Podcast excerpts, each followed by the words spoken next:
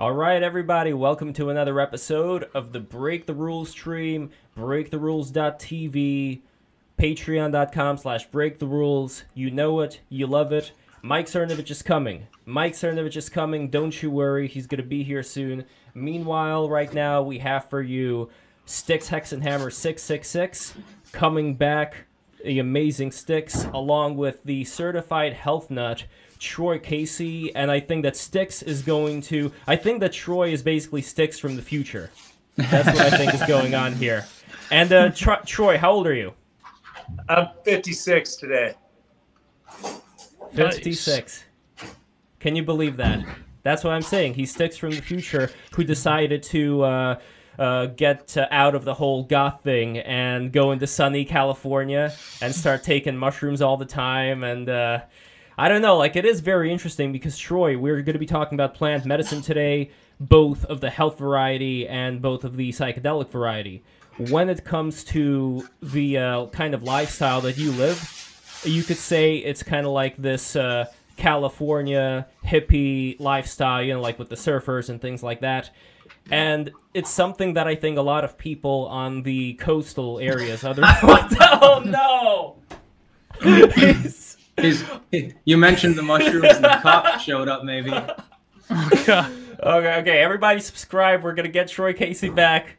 He's uh he's been running away from the Archons. The Archons are out to get him. That's what's going on. How are you, Troy? Back I'm with us?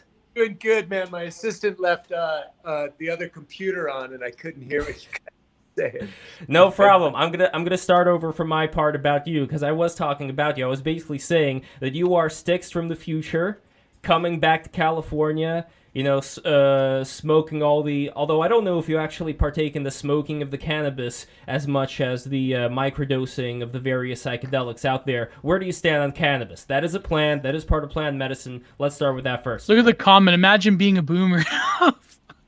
oh, that's cruel. Come on. Well, I think I think cannabis, uh, like almost any subject on this planet, is governed by the two forces that we have, yin and yang. And you can talk positively or negatively about it infinitum.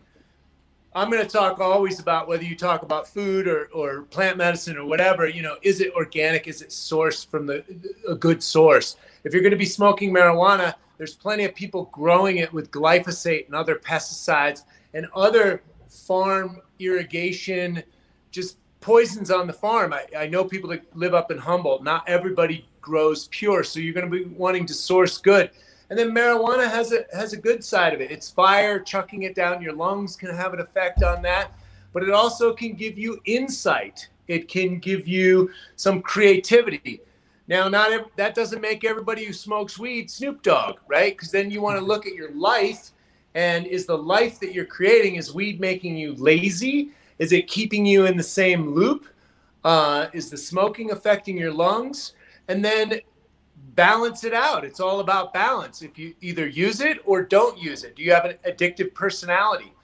And so uh, I don't advocate uh, smoking marijuana on on my channel, but I talk about what I do and my own addictions and what I utilize or don't utilize. And currently, since lockdown, I've been enjoying spliffs for the last year and a half after being sober for many years, and my business exploded. And I realized being a little bit more calm and less aggressive and all up in people's grill is actually good for everybody around me. And so that's where I'm at right now. And I bought a vaporizer to save my lungs a little bit. So I like to be the yin and the yang and also as open as possible, you know, and I don't want to smoke forever. And the vaporizer does help a little bit, but uh, yeah, and I like being clear, crystal clear for long periods of time and executing certain missions from that level of clarity. Um, so d- does that answer your question? That's my personal experience, which I can only teach from, right? And then there's two sides to, to, to look at it. And then there's always quality and the, the level of medicine, medicine that you're ingesting. It absolutely does, and I see a comment over here from Miller twice. And by the way, need those super chats, people. Uh, that's really going to help BTR. But uh, Miller twice says weed is degeneracy. So there is there is this idea that a lot of let's say more reactionary people have today that a lot of these various plants uh, that people ingest end up being abused by people to such an extent that most people are not going to be like you. Most people are not going to be like Joe Rogan most people are just going to go the easiest route possible. And I'm curious, Styx, what your opinion on that is uh, as well. I think there are a lot of people that use weed in a, a lazy sense, but then that's no different from any other substance. Um, I used marijuana, although I never really liked it back when I was doing, you know, psychotropics of various kinds. I never really liked it as much as like LSD or shrooms or something like that. Morning Glory and, and Amanita muscaria were my favorites, along with salvia. Um, because I was doing it mainly for spiritual purposes. That was my adventure at the time. What happened actually, and, and this dovetails into something that you uh, spoke about when, when we were still not recording, which is my overdose. What happened is then I was smoking the weed, you know, wanted to be high for entertaining purposes and of course, that was legal at the time when I was smoking the spice uh, that I used, ended up overdosing. And I haven't used any mind altering substances other than I was a smoker for a while, alcohol, which I've quit um, just for, you know, health purposes, basically, and then caffeine and tea and stuff like that. But like if you if you get really good homegrown chamomile and and you put a lot of it into the nice hot water, it'll hit you like a goddamn freight train. It'll hit you almost as hard as weed. That's not even an exaggeration if you use enough mm. of it. But are you talking about the chamomile that you buy in stores, or are you talking about no. homegrown? you can get good chamomile at a co-op from hippies, maybe. Other than that, you got to grow it yourself. Roman chamomile or German chamomile? Roman. Troy, do you agree with Styx on this? Yeah, he's a little advanced in his knowledge on the chamomile. Uh, I didn't know the differentiation, but I will, I will, I will make a note of that. And yes, chamomile tea, and we talked about this earlier before we were live. Uh, I do believe that people need more yin right now, and chamomile is is excellent for that. Um, and just the knowledge of plants, because sometimes you do need a little bit of yang, or you enjoy a little caffeine buzz, and sometimes you, you know look we're talking about plants and we're only talking about a couple. And there's there's thousands of them and our relationship with plants is is old. Their ecological development is a lot longer than ours. And so we have traditionally made medicines foods housing um, um, energy firewood. We still burn firewood. And so our our, our relationship with plants uh, has been subjugated for our modern domestication and being away from plants. Uh, but I think it's very important to really understand them at a much higher level. And do you also think uh, that when it comes to the uh, cultivation of plants, getting closer to the earth, things like that, that there's going to be some kind of uh, shift. And I'm going to be talking about this when uh, Mike Cernovich gets here as well. But do you think that there is a kind of shift happening right now where, on one hand, you're going to have the pod dwellers, and on the other hand, you're going to have people who forbid their kids Love your from mic. using. Oh, what about my mic? My mic's working. Oh, you I guys... just dipped out for a little bit. Oh, okay. You guys hear me, right? Yeah. All right. Maybe so... like check the cord. That could be it. Yeah, yeah, yeah, yeah. But anyway, there are going to be probably people who are living in the pods, and then there are also going to be people kind of like how st- uh, Steve Jobs did not let uh, his kids uh, touch the iPads, from what I er, legend goes. That there are going to be people out there who are going to start cultivating more gardens, start being closer to the earth, and not go into this uh, VR hellscape. Uh, well, do you guys see that uh, that transition happening? We're already doing that here in Sedona, Arizona. My friend. Um Shams Tay, he's here. He's got the Sedona Greenhouse Project. And I'm like, how are we going to get all the kind of commercial retirees with beautiful million dollar homes to mix with the hippies living in their vans and then the, the other medium people? Well, food sovereignty is critical. If the, the trucking goes down, we get all of our stuff from California, all of it. And you see what's happening in California. So we built out the Sedona Greenhouse Project And lo and behold, these old people have these projects, and we roll up with like 30 people and we change their garden or their yard or whatever they, they need like that. They did my yard as well. And so we are focused on food sovereignty. Now, we don't have complete greenhouses and a store set up on, on, on the highway, which we will soon, but there's only 10,000 residents here. And the uh, Yavapai Preparedness Group just north of us is the number one preparedness group uh, in the country, I do believe. So we are thinking about food and food sovereignty, and we're and we're also thinking about the juniper berries and the other medicines that grow locally here, and the Indians have traditionally used. I have a peyote salve. Um, we, you know, there's plenty of medicine. A lot of Mojave chaparral. I mean, look that stuff up. That was banned there for a little while from the FDA. Um, why, why was it banned? I think uh, Dr. Schultz had some information on that. You know, it's anti it's anti cancer. It's anti. Uh, um, get a whiff of it. It's extremely strong. Is I, that the stuff that had a ephedrine in it, or is no, that a different? No, that was no, a different one. No, that wasn't ephedra, which does grow out here in the in the desert as well, though. These little skinny branches, you can take them off when you're out mountain biking. And so, uh, but there's there's so many plants that are so useful, and we are focused on that here in Sedona, Arizona. And I'm spreading it out through my social media channels for other people. And there's plenty of people growing gardens. Growing gardens is still semi-normal. Have you have you ever done any guerrilla gardening? Because like one thing I did is I got nettles and chamomile and a bunch of things growing out beyond the property that we my family has in Rutland and now there's like stinging nettles everywhere which are great by the way. You can you can saute them off and they're absolutely delicious and they're full of iron and, and vitamins. And chamomile is now it grows everywhere there. And i think there are a bunch of other flowers actually up out in the woods out behind the house now too. Because they were tearing out this uh, huge area to make a path and i figured well it's already tilled up. Why not? Yeah we are uh, we are bombing it with uh, mycelium and uh, they just did my yard. I don't know if I can get this camera to work properly. Oh, oh you're not on camera right now. And by the way, all the there we go. All those who are listening, don't forget to subscribe. BreakTheRules.tv if you like what you are hearing right now. And check your so local they, laws if you want to do guerrilla gardening. exactly.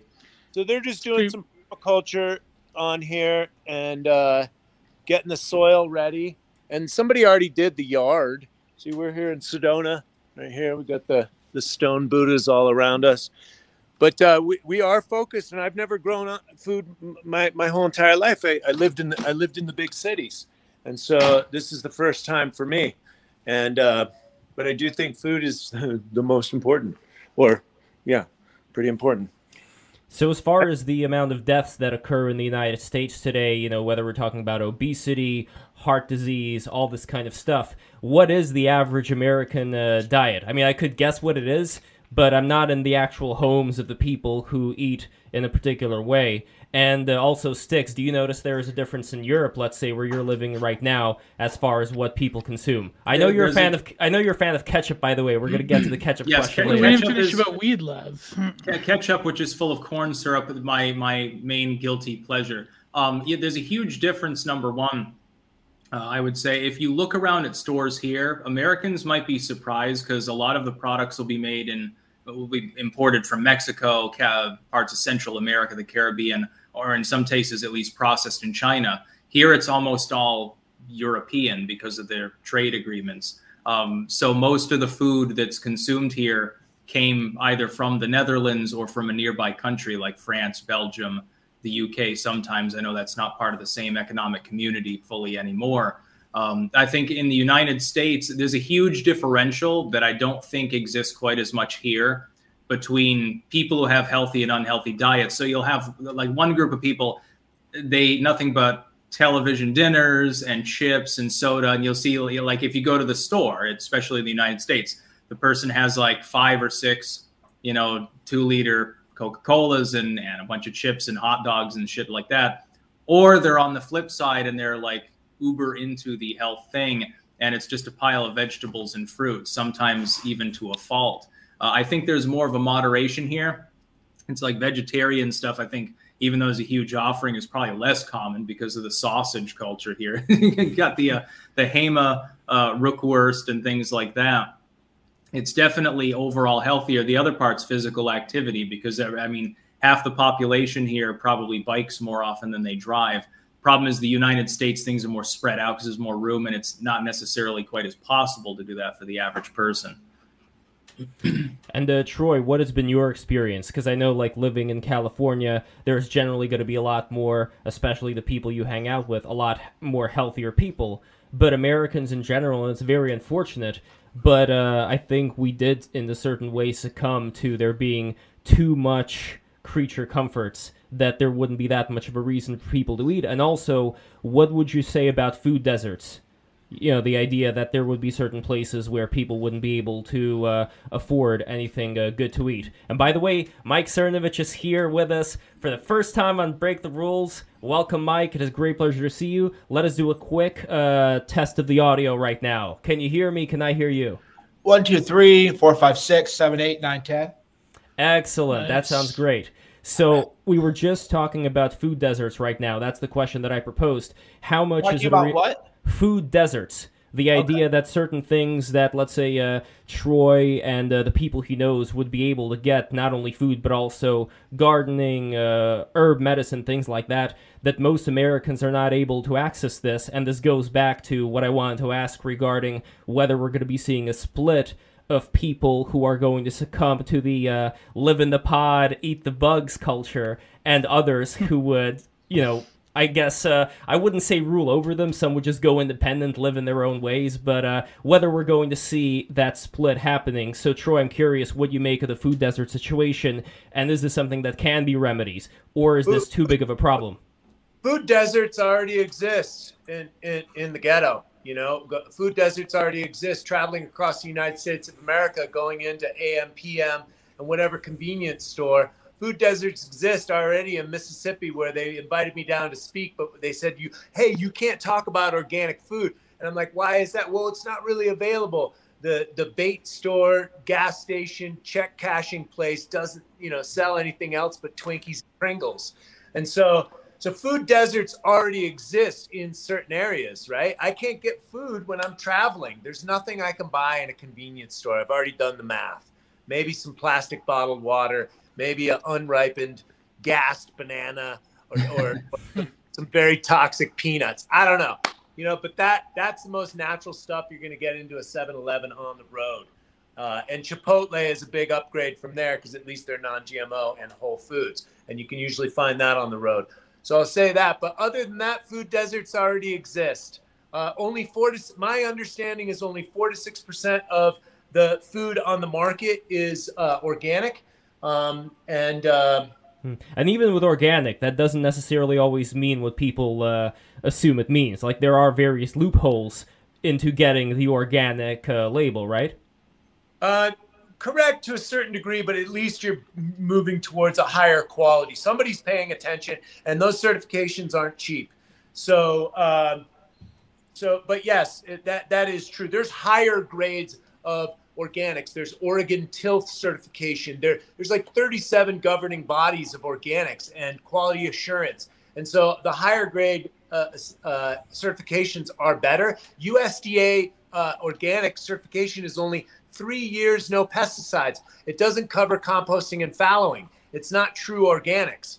So the USDA is just a step above commercial, to be honest. If that's all they're doing, mm. um, I have a lot to say about food, but food sovereignty and wrapping your head around food and real food is is is the conversation because the shit they're feeding people. Let's go back to to to a baseline. Uh, 70% of the American people are obese or overweight right now. That is a health issue, major. There was a pandemic, there was an epidemic before the pandemic. yes, indeed.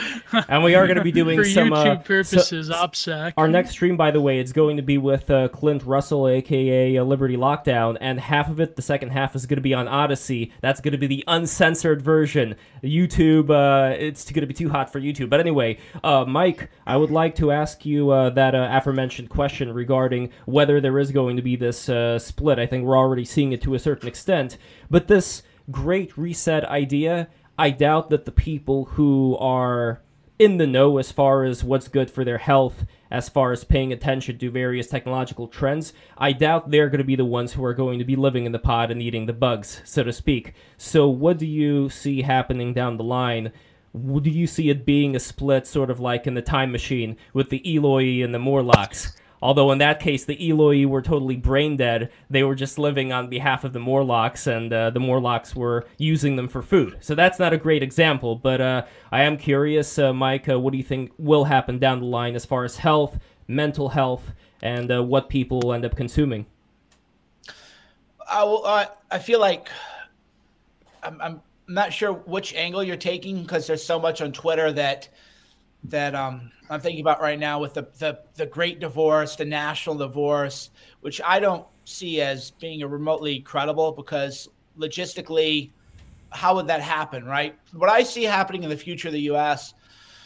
is like Mexican drug cartels meet Neal Stephenson Snow Crash, right? so a lot of people, you know, you hear about the cartels, the Mexican cartels, and what are they really? Well, what happened was a group of Mexican special forces soldiers felt like they were being mistreated, not being treated well by the government, and then they just left. And then they decided they were going to become their own sovereign entity, so to speak. And if you want to to be a sovereign, you have to have funding, and that's how they got into the drug business. It started off though as the there's a you know warrior culture in Mexico dating back to the Aztecs and predating that even and they so they split it off, and now they carved off Mexico into territories. And unfortunately for me, um, for all of us, I think that's far more likely to to result. There isn't going to be a neat, nifty uniform split where some people have control over here, some people have control over here. It'll it'll be carved up. You'll hmm. have cartels carving up the country, which frankly, I mean, there's a there's a great quote that goes something like, uh, amateurs talk tactics, professionals talk logistics. And if you look at the country, you would just have to say, what would it take for a cartel of 250 well trained people to start cutting off supply lines, right? That's where the government should be, not you know reading people's tweets and mm. trying to you know incite people into doing criminal actions or faking kidnapping plots as happened in Michigan. What keeps me up at night all the time is if you just look at a map and you look at the arteries and you you realize how fragile it all is, right? How fragile the logistics system is. What would it take? So I don't foresee any kind of clean uh, divorce, mm. clean civil war because there is no civil war because we're we're post that era. We're post that era where here here Tennessee decides to secede, okay, then th- their internet just gets cut off, right? How yeah. do you communicate? Well, you know, your cell phone towers go out. Then w- w- there's no people. There's a there's another quote. People like to fight, or rather, generals fight today's wars using the tactics of the last war, right? So if you look at World War One, they were fighting like it was the Civil War, which was okay, guys and guns, we're gonna run across and get your guns. And if you even look at the Civil War, the end of the Civil War was the beginning of trench warfare. So the Civil War, right as it was ending, they kind of discovered trench warfare. So that's what people are doing now. They're thinking, okay, Civil War, okay, there was a Civil War in the U.S. in 1865, and there was the blue and the gray, and there was a and Civil War here. Battlefield of the mind, Mike, and we're dominated fucking social media. This is what we're fucking doing, bro. The fight is on the fucking front lines right here, dog, with you. Well, the the the fight really, yeah, is spiritual, but physically.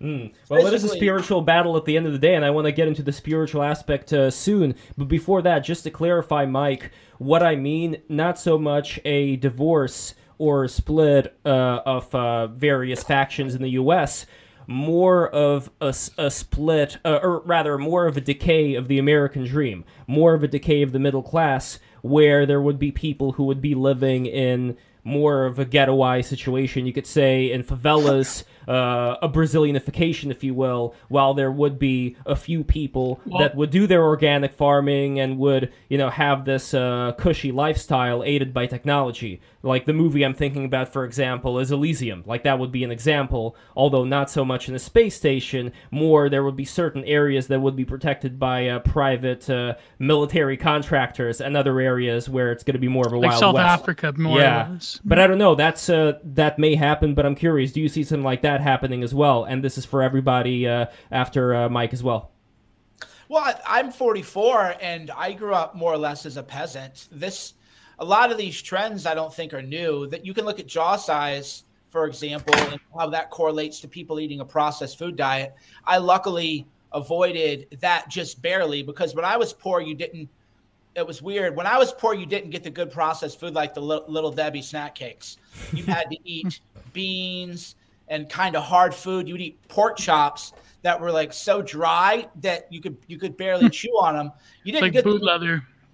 yeah, yeah, exactly. So thank God I grew up poor because had I grown up poor 10 years later, then that's when the processed food generation hit where people are fed uh, uh, the equivalent of dog food basically. And that was kind of happening for me. But yeah, I remember Little Debbie snack cake. That would be like a real treat.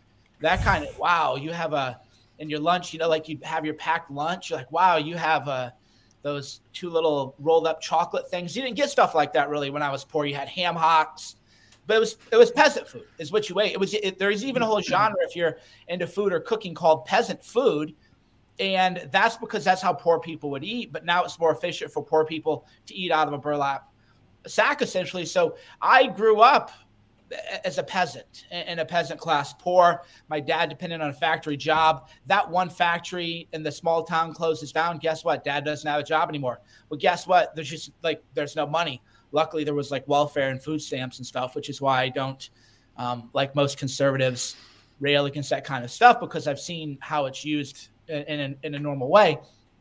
So I think we're already there, and I don't know why what would change that right? So we're already there. We were there in my generation generation x where we're trending there. It's gotten worse now where i can't even i'm so out of touch with people with men who are say like under 25 that they're they might as well be a foreign species to me. Like i i Mhm. don't understand like they're just weak. They don't have any drive. Oh i don't know what to do with them. Then get a job? I don't know. Like when I grew up, like you didn't have money, you just you got a job. What kind of job? A shitty job. Like I detasseled corn, waited tables, like just shitty jobs. That's what you did because you wanted money. And now they're like, oh, I can't get this, I can't get that. And I think a lot of that is is due to food, the food Mm. poisons and you know toxins or whatever whatever people want to call us. So I I think we're we're way on that track. Well, I'm curious, uh, Well, Styx. Styx, do, whole. Do you agree with uh, Mike's assessment here that uh, food is uh, one of the primary reasons why, let's say, I wouldn't, I don't know if millennials would be within this group too. I think they would be. Millennials, Generation uh, Z, whether the reason why they can't get as good of a job is inside of them versus there being way more things that they're up against today that previous generations were not.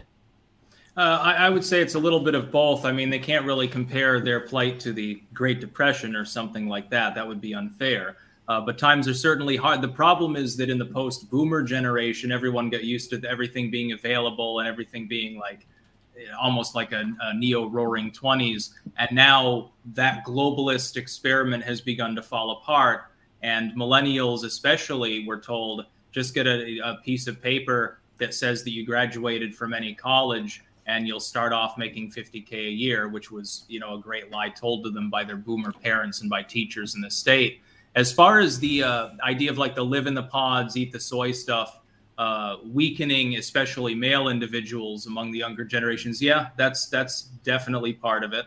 Um, people should be eating more animal fats and green roughage i guess. Another thing though and i think this is something that doesn't get brought up enough because there's a lot of blackpilling and demoralization too a lot of that is relegated to urban centers. A lot of it, like I, I, coming from small town America and having been from an even smaller town, not even really a town, those places haven't really changed so much. It's not, you know, bug burgers and soybeans and, you know, people with rainbow colored hair. It really is still the way that it has been for decades and decades. You go to a city, though, it's completely different. I think city living is a bigger problem.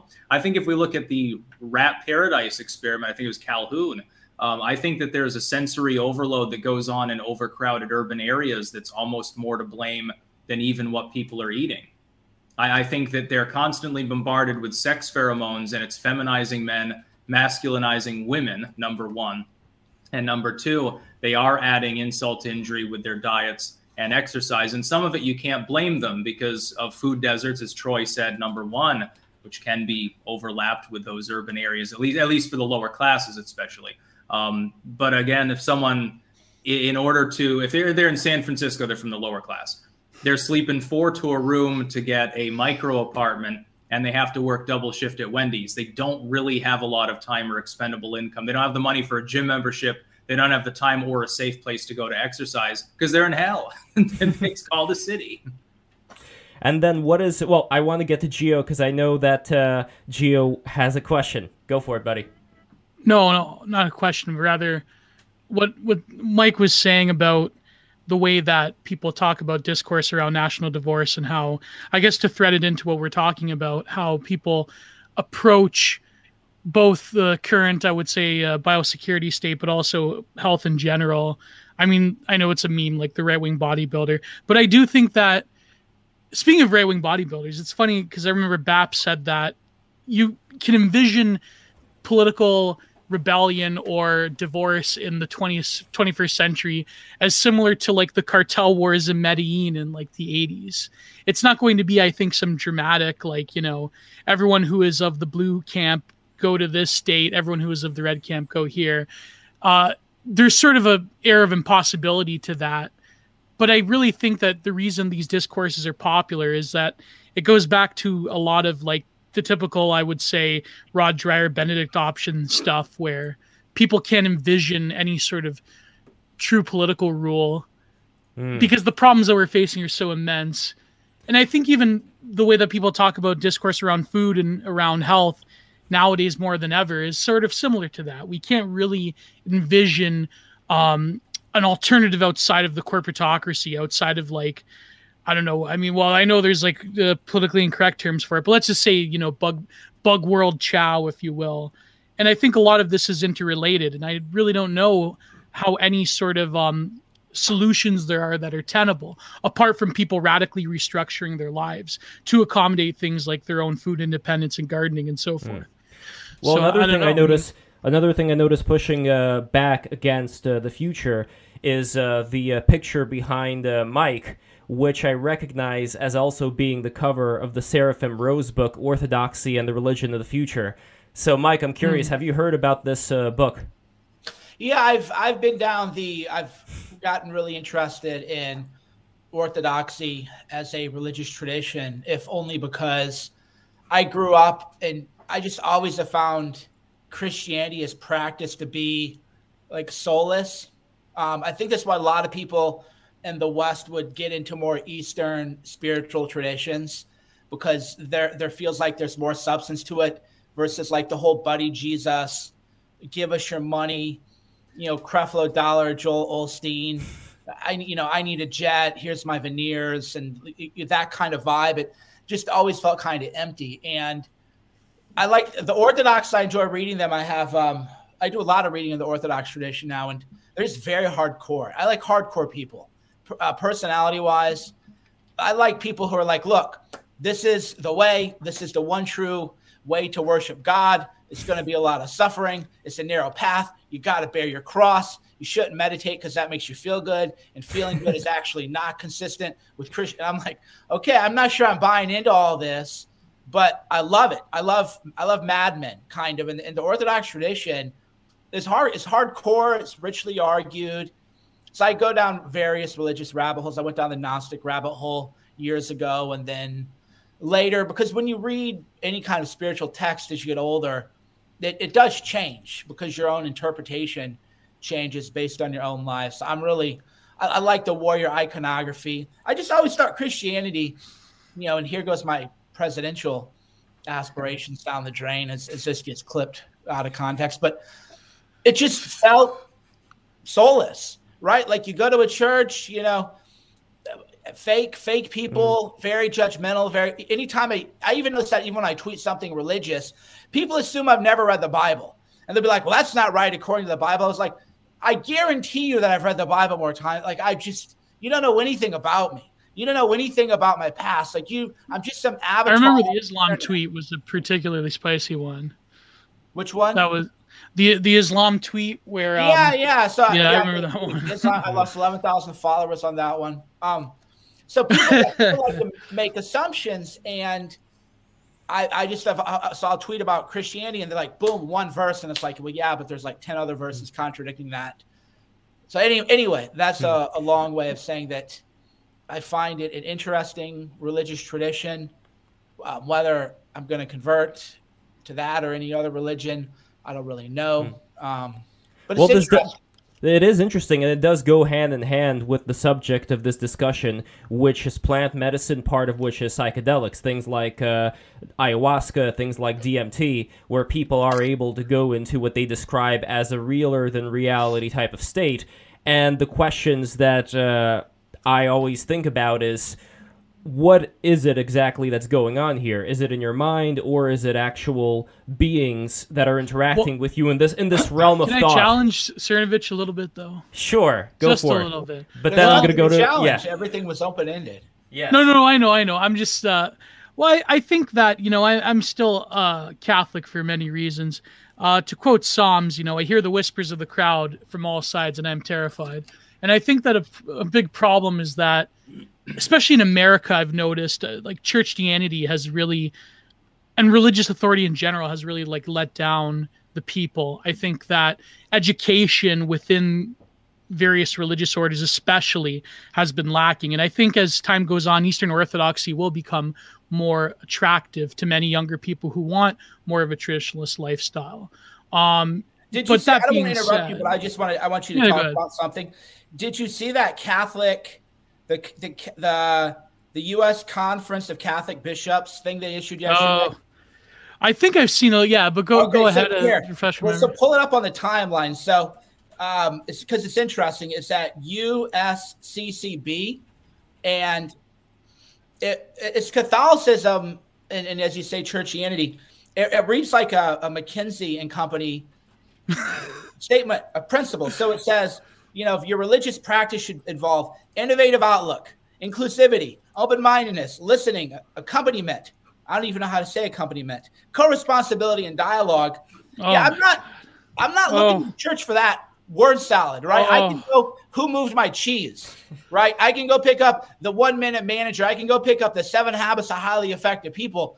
If I'm looking for something spiritual, I don't want to hear about because I believe in inclusivity because um, we're all different people, and I know that there's five different religious viewpoints here, including no religion, and and that's inclusivity. But that's not what I go to for spiritual guidance, right? And exactly. And this is terrible levels of Novus Ordo right here. Mm. Yeah, yeah. And I, what was that? What was that word I couldn't even say? Um, accompaniment. I don't even know what that is. Accom- accompaniment. I guess that means we're mm. accompanying each other.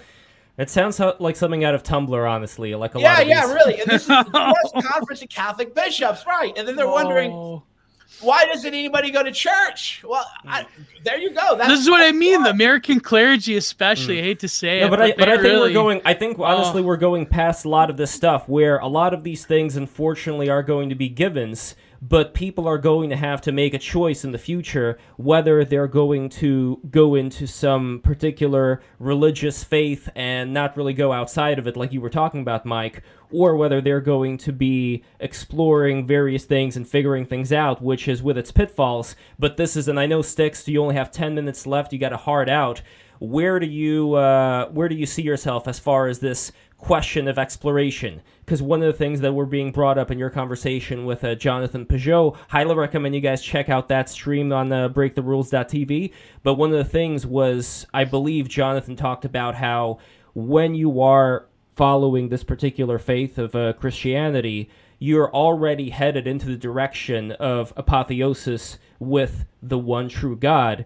And any other, let's say, adventurism within the mystical realms almost seems like you're wasting your time as opposed to just doing something that you're going to have to do eventually. I, I don't want to phrase him wrongly if I uh, said something not exactly to what he meant, but that's pretty much what I personally got out of it. So, Styx, uh, let me know what you think.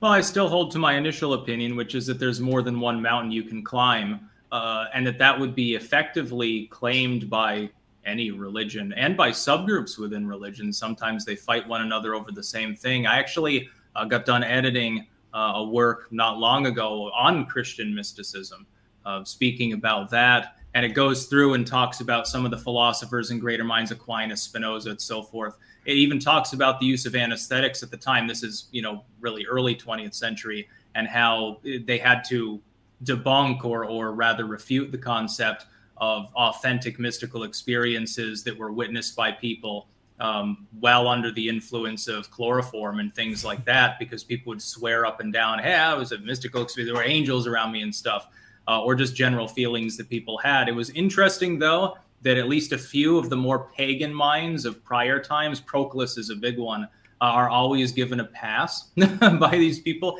in the same sense of Dante saying, no, no, no, the uh, virtuous pagans, they're not actually suffering in hell. It's not in heaven. It's a little bit of a workaround that I've seen. Uh, I, I, would say, though, that gets a little bit off the topic of, uh, of plant medicine. I think related to religion, though, it's an interesting thing we could talk about as well sometime and have more of a fleshed out conversation. Because, I mean, the coevolution there is, I mean, even from a uh, you look back at the uh, concept of mistletoe within Norse mythology, and then taken by latter day pagans. Um, the idea was that if mistletoe ever crossed the threshold of a church, that that would bring the end of the Christians' tyranny and so forth. And now, occasionally, groups of Wiccans will like take mistletoe into the church just hmm. symbolically, mm. and it's very, very cringy and funny. Well, I defi- and I definitely want to do this again if you guys are interested in talking about the religious aspects as well. But going back to psychedelics, I'm going to ask again the question that I asked before related to this DMT landscape. From uh, your guys' opinions, what do you think is going on here? Is this uh, an emanation from realms beyond ours, or is this something that simply happens inside of your mind? Yeah, I would I would say that um, I wish that stuff like that happened inside of my mind because what I see is not anything that I could have ever imagined, right?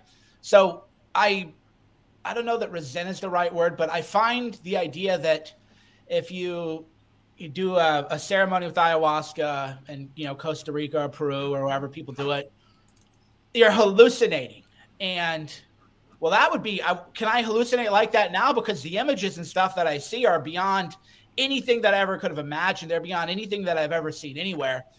And it feels more real than real, which is what I think a lot of people who have never had a lot of experience with the the um, whatever you want to call them, the plants, the substances, the medicine, mother, whatever cliched people want to use. Because I watch all I watch these guys from John Hopkins go on Lex Fridman, and they're all talking about it. And I'm like, man, you guys are missing a gear. You've clearly never gone there. And then they'll say, well, we have it because then it would discredit our work, which I think is revealing that if you actually use the compounds you're talking about, that would make you even more of a fringe in your field, even though that's what you're studying. When you so when people say oh, was a hallucination, I was I would just say that have you ever been there? Because wherever you are feels like that's where you're supposed to be. This world feels like you were taken from that world because you belong in this other place and we're here. So this, this is the hallucination. Hmm. Where we're living right now, this reality or whatever we call reality is the hallucination. And then wherever you're going to is probably where our souls came from or our souls when they when they become embodied in a physical body and impacts what we see or how we do or you know whatever the case is and oh and by the way the the loophole around hell and, and how people who would pre-Christianity, how could a just God send them to hell? The answer to that is hell, and I become I'm becoming more and more sympathetic to this, even though it's um, heresy. Is hell is when you're separated from divine light and divine love. So hell mm. isn't a place you go; it's a place that you're not. So you're not connected to divine love you're sort of somewhere else, and then that gets spun up as hmm. a hell is privation, according to Aquinas. I uh, I definitely like that idea, and there is a certain kabbalistic uh, thing going on there that I want to get into a little bit later. But Styx, I know you have to go very soon, so my last question, starting with you, Styx, but for everybody as well, is where do you see the role of willpower playing when it comes to plant medicine? Because there is still a part of me that feels like if you use an external substance to get to a certain place without, let's say, training yourself to get there through the uh, front door, so to speak, then it's almost like you're prematurely seeing certain things that you would have otherwise seen if you would have trained your willpower to be able to experience those, like, let's say, some of the monks do. Well, if we're talking about the the concept of psychotropics, I would say that I completely disagree with that. I would say that those are states that people can access. I don't agree with, for instance, the yogic sort of opinion that opening one's kundalini or attempting to master raja yoga or something is dangerous or can drive you mad. Um, person who has latent health issues of the brain, mental health issues, maybe they shouldn't be dropping acid all the time. I love it when people try to say it causes schizophrenia, which is clearly bunk. Um, having made those experiences myself, it was actually when I used a synthetic substance made in China, of course, uh, that I had a problem. Everything up until then, I may have had trips that weren't fun. I may have had trips that weren't, you know, mentally pleasant for me. Certainly, the time that I did mushrooms and accidentally did four doses instead of one because they were a different kind than I expected. It wasn't a fun trip, but it was eye-opening. It wasn't dangerous. Once you come out of it, you're like, "Oh, that was interesting," and and that's really what happens. Interesting. And uh, Mike, what do you think? Well, I, you know, that's why I like to hear the Orthodox perspective. I just watched one of the the father. I forget his last name. I watched- Spiridon? Yeah, yeah. So he calls it heresy and sorcery and everything because it's something I think a lot about because I was pretty atheist hedonist before plant medicine. Just like get paid, get laid, go to the gym, have your hedonic pleasure. And life was really very simple, actually. It was very simple uh, to live that way. Uh, and then, you know, once you, you get a lot with the plants, I'm like, okay, so God is totally real. So now I'm in the phase of, well, what, which God, which tradition? And then, so that, that's why I like those guys to say that's bad, that's wrong. What, what, like I said, I've done meditation for years. I've read a lot of spiritual writing for years. Other than Emanuel Swedenborg, I don't think I've ever read any account of someone experiencing what you can experience with the plant medicine. So the the thing that I hear a lot of people say is, well, plant medicine, and this is what the father said in his video, is well, that's a shortcut to a divine state. You can get there on your own.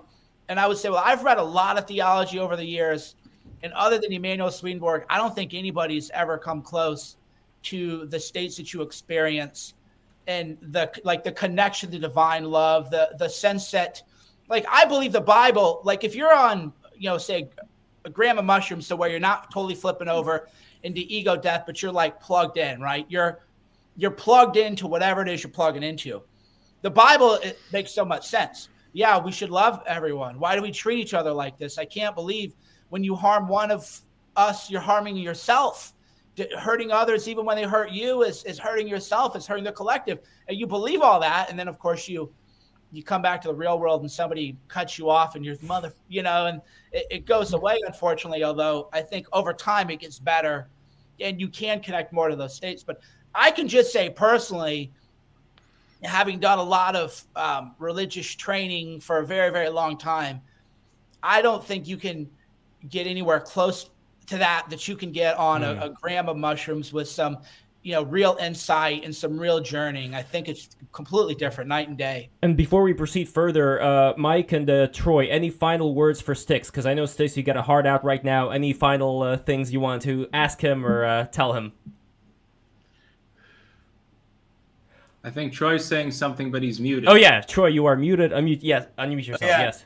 No, I just wanted to say to Six Hammer, uh, you know, you're super intelligent and I'd like to collaborate with you in the future. Same with you, Cernovich.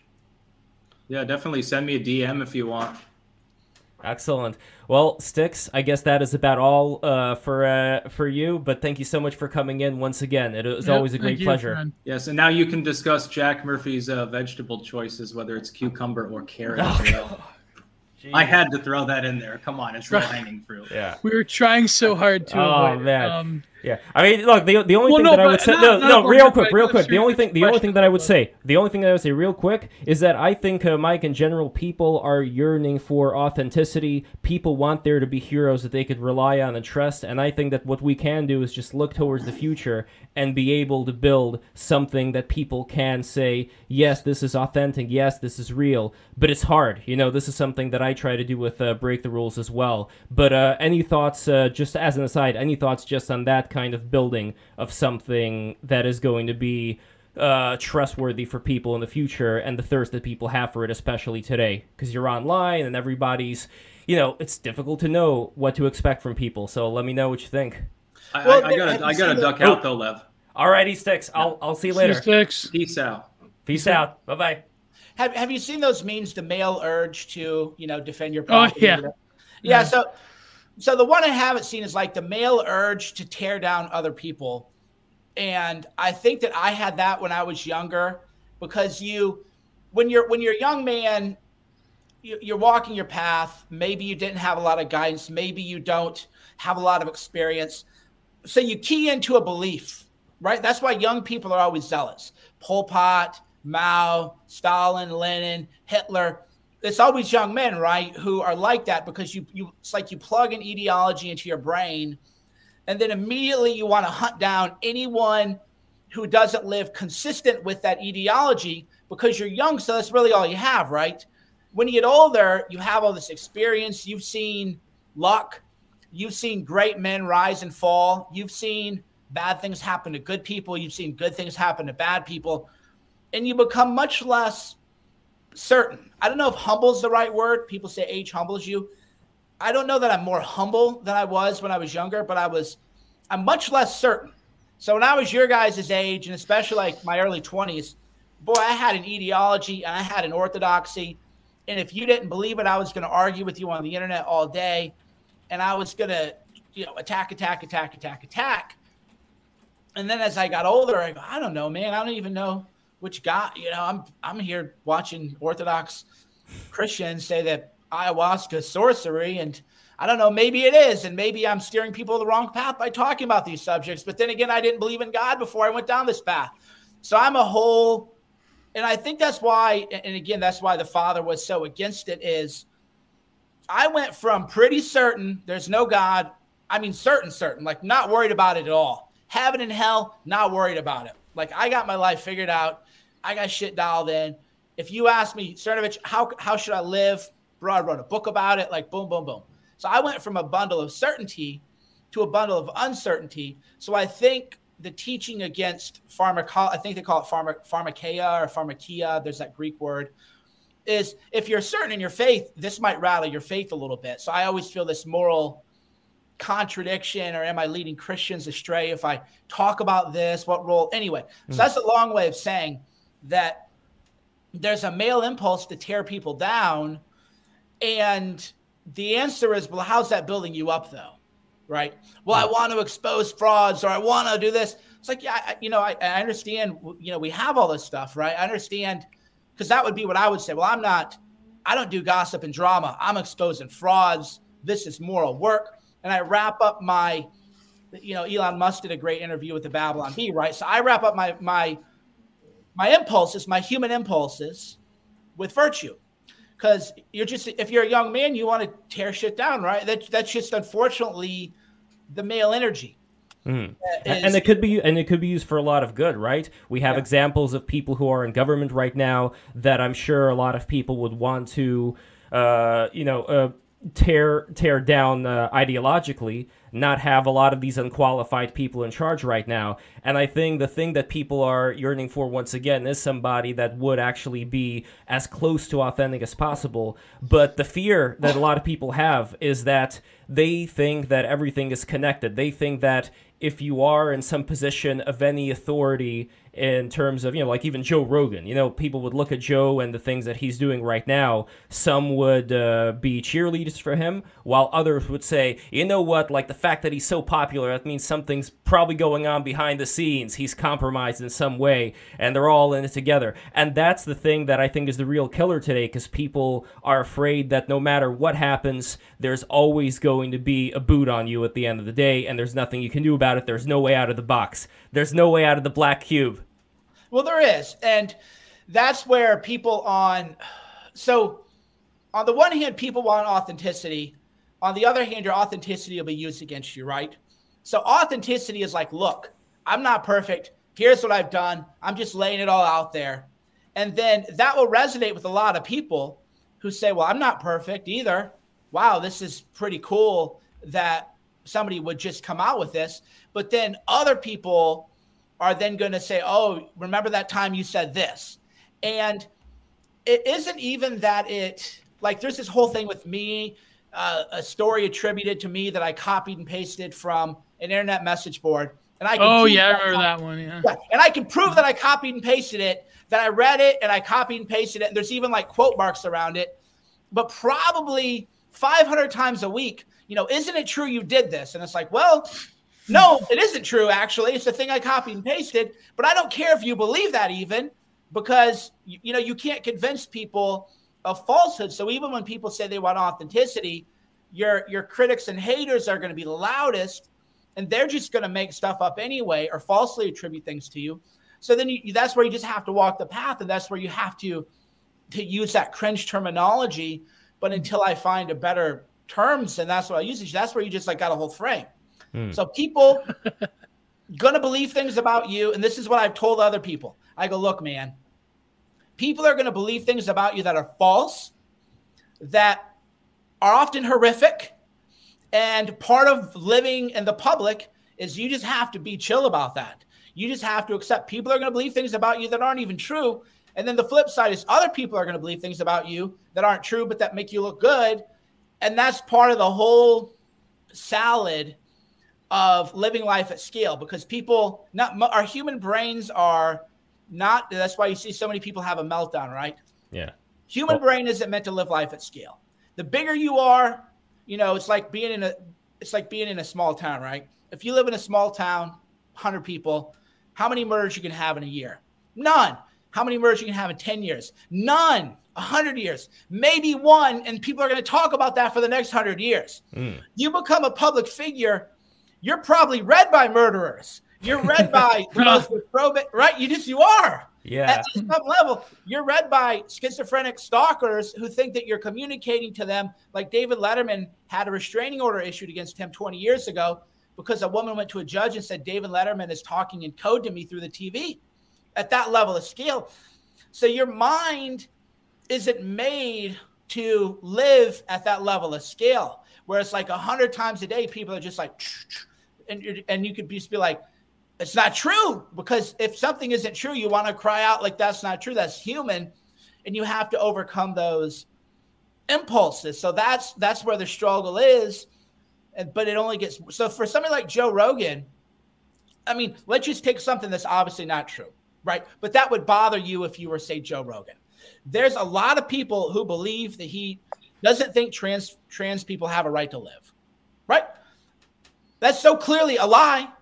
And it's a cruel lie. It's a wicked lie because it's just not true. He just doesn't think people should, men should, biological men should be able to compete against women in combat sports and maybe other sports. A pretty narrow view.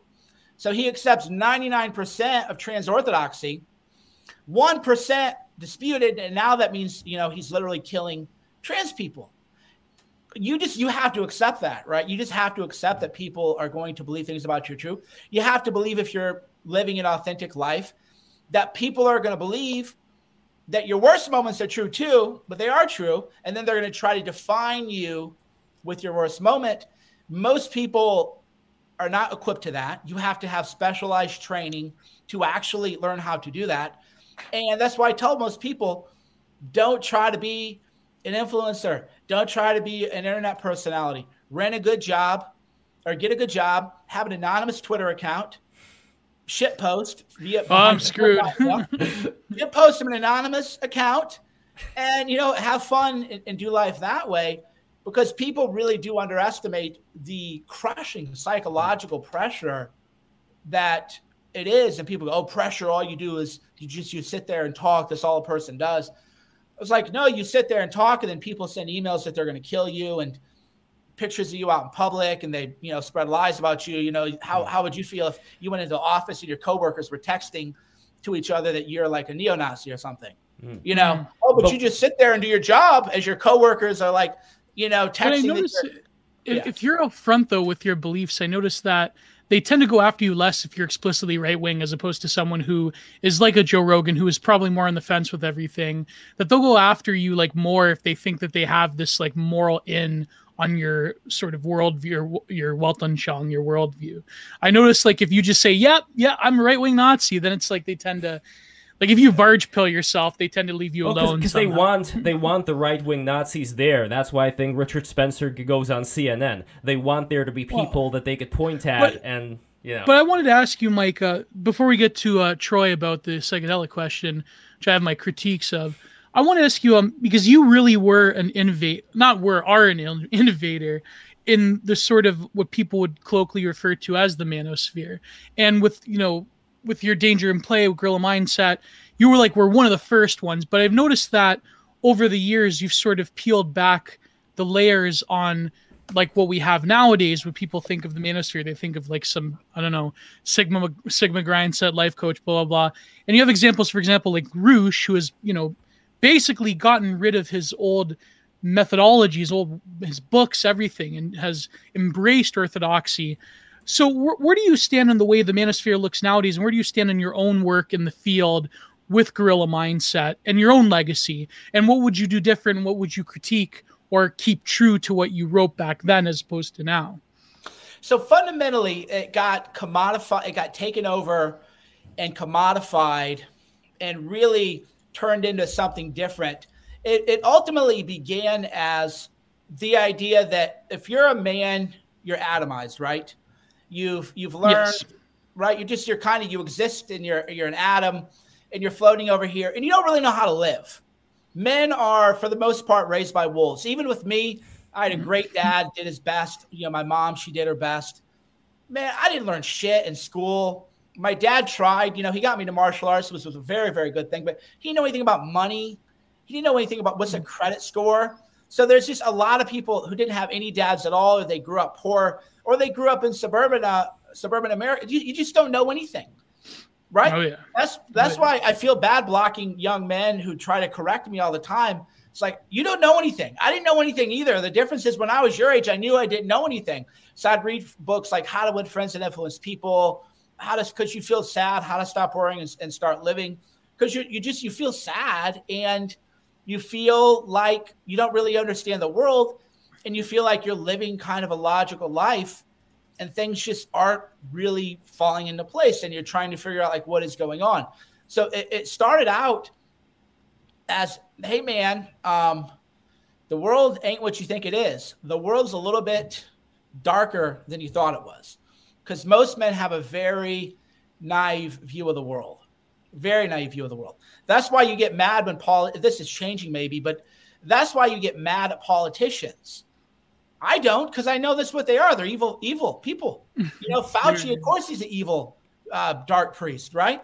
But when you're a young man, and this happened to me when the whole housing crisis happened, I watched a lot of my friends lose all their money in houses and everything. Unfortunately, I was fine through that, but I watched a lot of suffering. And that was my like rage at, at the machine, right? Remember Rage Against the Machine? But now they're like, rage for the So when you're younger, you're you're a young man, you're pretty naive. You think that the world is like, well, I know life isn't fair. Mama told me there'd be days like this. Life's not fair. But you don't realize how unfair it is. Right? You don't realize how unfair it is. So I would have, but I could only do what I could do because I didn't believe in God. So it's hard to say what would you have said. I would have worded things more delicately just because when you're writing for a smaller audience, because what happens is if you're writing for a smaller audience, you'll shit post a little bit and oh, then yeah. you become bigger. And they're like, he's sharing this information to millions of people. You're like, no, that was like 12 people who all knew me. And we were like shit posting, you know, so I wouldn't have shit posted. That's why I tell people don't shit post um, ever. You, even if it's satire and you think it's funny satire, just don't even do that. But otherwise, it was you know, teaching people like if people I, I actually already, fu- I already fucked that up, Mike. They can come mean, back. you know, it happens, but anything. But like, if people actually read Gorilla Mindset, there's nothing in there about sexuality. There's a chapter on money. There's a chapter on health and fitness. There's a chapter on self-talk. There's a chapter on mindfulness. There's lit- so people go, "Oh, you wrote a alpha male pickup guide." It's like you never read the book. Like, and that goes back to what I said earlier. Is people believe things about you that aren't true? There ain't shit in there about like be an alpha male guy going to the bar. It's got nothing to do with that. Mm. You just literally you've never read the book, which is fine, but maybe you don't have an opinion. So It's the it's the title. You know, people imagine Yeah. gorilla mindset, and they get this image of this big burly gorilla, you know, with all the female gorillas around him, and which was the design of the book because that's where I challenge stereotypes. Well, why is it bad to be a knuckle dragging gorilla, right? Because that's what people go, oh, you're this.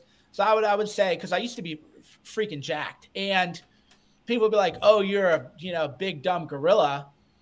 Okay, well, so what? I'm a big gorilla. If you think I'm dumb, Well, there's memes of you as a gorilla edited. yeah, yeah. you know? Yeah, so I'll take an IQ test anytime. You know, you guys, anytime you guys want to take a college test on philosophy or something, let's see who can write a better essay, and we'll post that shit to the internet, and we'll just won't won't tell who wrote it, mm, and we'll just see who wrote about our essay, and we'll put money Yeah. up for charity, motherfuckers. you know, but but and that though is the gorilla mindset side. The gorilla mindset side is, I'll do a podcast and cry because I'm so overwhelmed with love and realize how connected we are and feel like, oh, here's Cernovich crying and not care. But then the other side, the duality of man is to say, yeah, I'm crying, motherfucker. You got a problem with that? Mm. Talk shit, you know? Come on, talk shit, talk your shit, right? so the idea is why can't you have the duality? Why can't you have the duality of so I only focused early on one side, that side that most men need, which is look, you're kind of pathetic. I was kind of pathetic too. You need to just not be pathetic. And then here's how to do it. And then I'm at the phase now where I want men to be strong enough to love. But where I go wrong and where maybe people like Lev or Troy or you, Gio, would disagree is I think you have to earn the right to love. Mhm, I don't think you can just be a, oh, I'm love, love, namaste, yo, all is ego. No, you're a pussy. yeah, You're afraid to take action. You're afraid to do shit. And you're using LSD or mushrooms to check out a life because you're a coward and you're afraid to, to, to do the work, right? Kind of. But other people would disagree, and I respect their point of view because other people would say, well, you know, fundamentally it's connection to spirituality and not seeking lust and everything. So I don't even have a strong point of view, even though I can argue that point of view. Hmm. but the, to earn the capacity to be loved that's a great point even the, the desert fathers would talk about that as well Mm. Um And- but that but i think that's great because a lot of people they would I, I had this video that sort of became more popular on my channel where i talk about the manosphere and uh Giant R Productions, YouTube.com slash Giant R Productions. yeah it came from the mythopoetic men's movement. And i wanted to ask troy actually to get your opinion on this uh because you've been you've been hanging out. And uh, where do you think especially young men have gone wrong? And where do you think that the capacity for things like love have been lost from us oh but before that did i cut you off mike i, I hope you finished here No, not. I tend to spaz out with my autism, so I, you know, Don't worry I'm a monologuer. I'm a monologuer, so No, this is this is the And then- podcast for you. and then That's i wanted to also get back to health i wanted to ask you about one thread you did but troy please go go ahead my friend Mhm. All right, let's see if we can we can wrap this all up with all the questions that have been asked. The rites of passage is missing for young men right now. What psychedelics did for me was help me realize that I don't know much at all. I know that all the ancient sages have basically said walk the middle the middle path or the razor's edge. We have two forces that govern everything, yin and yang, and the vacillation between the two in the third dimension. Um, the rites of passage is missing. We lost the way from natural law, the things that actually govern the law of polarity, the law of correspondence, the law of cause and effect, and really our basic understandings of maxims and axioms. The human species needs fire, water, food, and shelter to survive. Our ecosystem is hospitable for human species if the water is pure, if the air is pure, and if the soil is pure. And so, with those basic elements, I go out into the social media sphere because I do believe the final battlefield is on the human mind. And using the laws of alchemy and speaking into existence, no different from the Wright brothers wanting to fly like an eagle and Steve Jobs wanting to put a handheld computer in our hand. Everything that you can see in this world that is not nature was made in the mind of man. I truly believe that we can harmonize this planet and live in balance in a sustainable way that aligns with biomimicry, not global warming and climate change, because those are politically and economically hijacked terminologies. The terminology is biomimicry. Life creates conditions conducive for life. And aligning into that frequency, and I don't know what's going to happen to this planet, whether it's going to be a dimensional shift, which we've mm. seen in our psychedelic experiences. Like, where do we get hmm. those mm. worlds that we see all that stuff? Dimensional merge, yeah, if you talk will. about that a little. Talk about that. I'm not. I'm not here to debate that philosophically. There's no debate though, because I don't have an opinion. I have, I have I observations, but I don't have opinions. Study the basics of natural law and my understanding of how I fit in here, and I feel much better and energized and next to my God consciousness that I met in my 5-MeO DMT experience. And I want to align with that vibration more. And I know that I get that from eating clean food. I know that I get that from breathing deeply. I know that I get that from moving my body every day. I know that I get that from um, from clean water and bathing in clean water. And the more I can harmonize, the more love I feel. And the more love I feel, the more I can give. And it's fucking effortless. That is the fucking awesome thing. It's effortless. It becomes my effortless genius because I've learned how to love myself so much. I've been through so much fucking pain. you know, mm. people could call it pain. Let's call it pain. I call it spiritual fodder for my own awakening. My dad left me on the side of the road with all my belongings at 14 with tears streaming down my face. That was the best thing that ever fucking happened to me. Without that hellfire, how else would I have fucking gone through the path that I went through to go through more hellfire and more hellfire and drink a little bit of the, the ayahuasca vine or smoke a little bit of the toad and all of a sudden I realized that it's all fucking perfect. And all the dysfunction has helped me unwind that and offer other people help for their mm-hmm. dysfunction. Right? I'm just 56 mm. over here. I'm trying to move. I'm going to keep moving. Well, that, that's a great point, Troy. Um, be, mm. because uh, we've sorry. Go ahead. That was Go powerful. Ahead. No, did I cut you off? No, no, no. I got. Well, it was powerful, and I realized that uh, Mike's I mean, my, my BMI is way too damn high for this conversation. But uh, no, no. Well, I mean, we, no, but I, I, I want to get into that as well, though. Like, what could we do for uh, like Gio as far as the latest? Don't personalize that... it. Let's just say the okay. Okay, fine, fine, fine. But no, whatever. before that point, I wanted, I did wanted to ask you that though. But uh, but for you were talking about the the trials that you went through in your life, Troy, and it reminds me of um this thread that that you posted, Cernovich, about how you uh, conquered your own uh, autoimmune disorder. Um, I remember reading that. It was quite a long thread, and it was harrowing, actually, about how you would use your weight vest and how that was the thing you could do. And then you got to a certain point, and uh, and and Troy, like uh, maybe if you could also elaborate on your experiences. But I just wanted to say, do you feel that both of you? This is a question. Do you feel that adversity is something that is extremely repellent to most people nowadays? And the trials and physical pains and emotional and spiritual pains that we go through has sort of been like soma comed out of people. And yeah, that been socially yeah. engineered and chemically castrated. Mm-hmm. Exactly. That's what I mean. It seems that physical pain, especially with the last two years, given the sort of confrontation of our own mortality, that that's sort of become so repellent and almost evil to people. This notion that suffering could produce greatness. I mean, mm. that's yeah. well, but suffering, that, but that, suffering produces spiritual depth.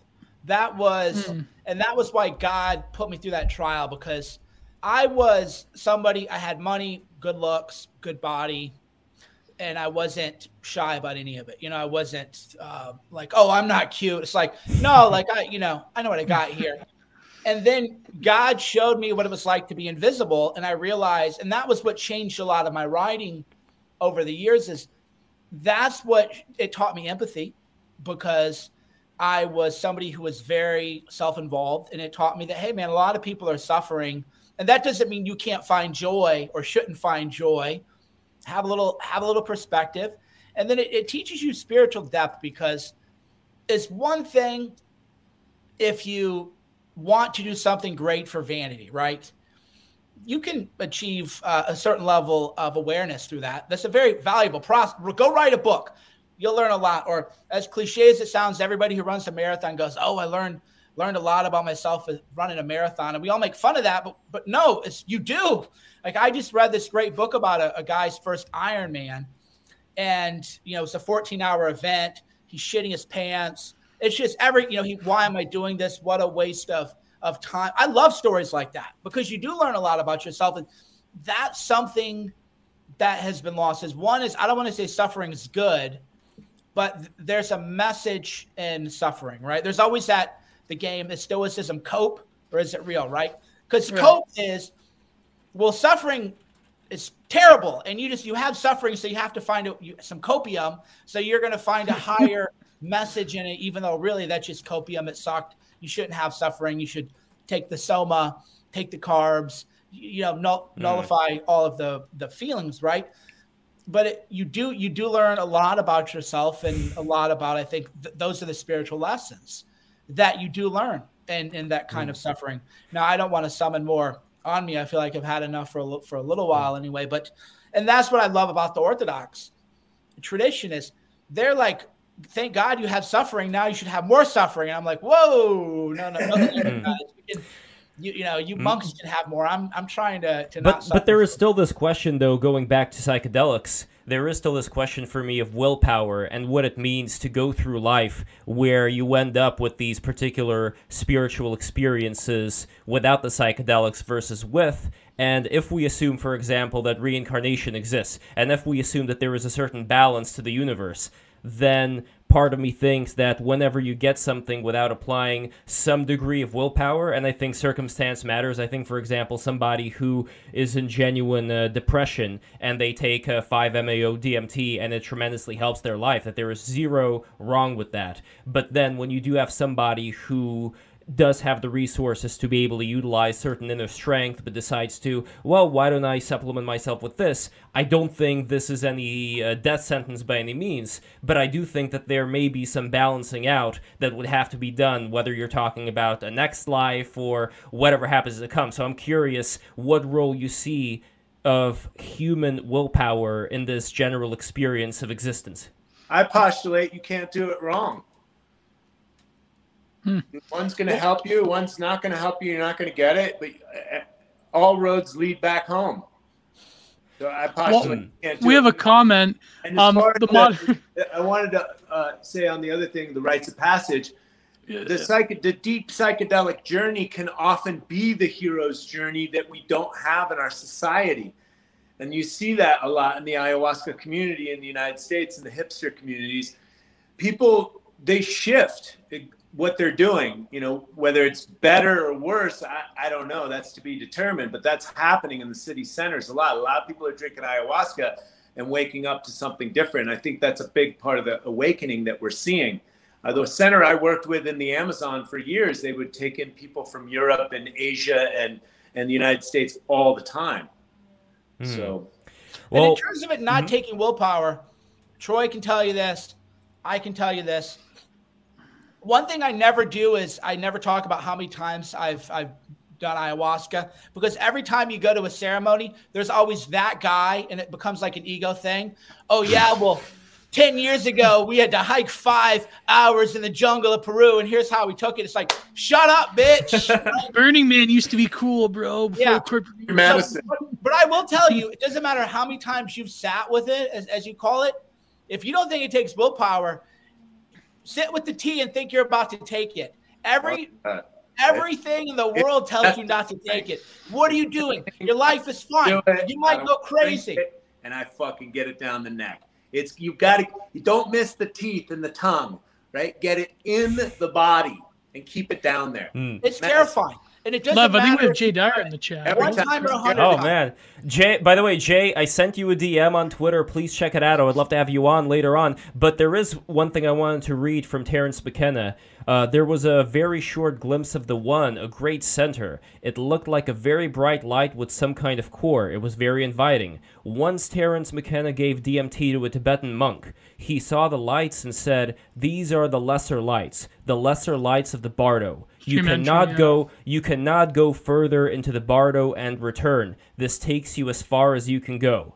I'm curious what you guys make of that. That's see, that's a Chad move right there. He totally BTFO'd Terence McKenna's psychedelic fundamentalism right there. It's a And bet that's someone's interpretation, by all means. Sure. I, I don't know. Again, I'm going to go back to I don't fucking know anything. I've had some experiences. I, I've tasted the God presence with the 5-MeO DMT, but I have nothing set in stone. I'm still living. I'm a squirrel just trying to get a nut out here in Sedona, Arizona, and, and surviving. I'm discovering it just like you guys. That's, No, s- same uh, same here. Uh, yeah, the, the yeah the mystery is: Are you just seeing other frequencies that you didn't see before? You know, does it even matter? I I, I won't go as far as to say I don't know anything, but I, I could be delusional. Um, that's one thing you learn when when when you sit with this stuff is your own delusions and everything. But I I would just say that my biggest fear. is. I, I do believe that hell is separation from eternal love. I do believe that the the great Catholic writers like were right about that. And I do believe that we were put here to do spiritual work and you have to that's where it gets hard. I so conceptually I believe the following. Wherever we are, we're separated from where we came from.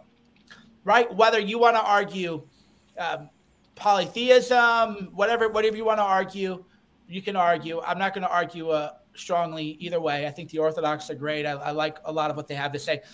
All I know is wherever this world is, we were put here from somewhere else. This somewhere else is a collective of, you know, it's a total universality and it's love. And we were sent here for some reason, or we we volunteered to be here for some reason, and the whole point of your life is to figure out why that is. But this isn't reality. Reality is where we were we were sent from somewhere else by God. You know, that's where again I don't I don't argue. I, I know Wake some up to the big cosmic joke. yeah, we were sent Hmm. here for some reason to do some kind of work. And my own personal belief was we were sent here to do spiritual work. And that's the highest kind of work we used to do. Hmm. Whereas before, I would have said, I mean, who knows why we're here? Right? We don't know. Um, you have a body, you can have pleasure. You should have pleasure without hurting other people. And that should be the way it goes. Guys, somebody's at my door, and I gotta Oh. get this. Somebody's at uh, your door yet, Mike is the one who leaves. Li- Listen, listen, and I gotta get it. If Go for it. more Depth. Listen to Paul Chek. He did two Aubrey Marcus podcasts and knocked it out of the park. Paul Chek on God, and then I did a I did a YouTube with him uh, on the dark side of God. Mm. That is deep. You guys listen to that and get back and get back to me. I gotta go get the door. The uh, open. left hand of God. This is an opportunity, by the way, to tell everybody who's listening.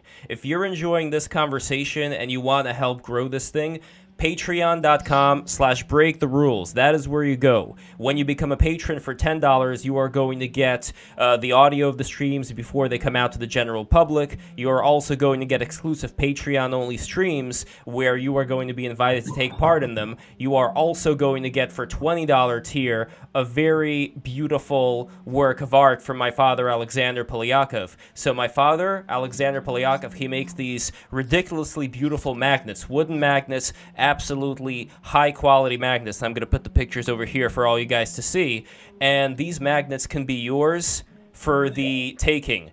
And they are going to be of random designs. But you know what? If you are a fan of, uh, I don't know, if you're a fan of Mike Cernovich, perhaps uh, I can provide a magnet in the shape of a gorilla. Maybe of a gorilla with a uh, cigar in its mouth. I don't know. I'm just thinking out loud here. I'm brainstorming ideas. But here, you guys could see this is what the magnets look like. Here is the uh, here's the magnets. And for $30, you guys are going to get a very beautiful print from none other than Giovanni Panicietti right over here. And here is the uh, print in action. Here, I'm going to play it for a uh, for a second. Let me just uh, load this up right now. Hold on, is it going to play here? Nope. It is going to play over here, though. So one second, everybody. Here we go.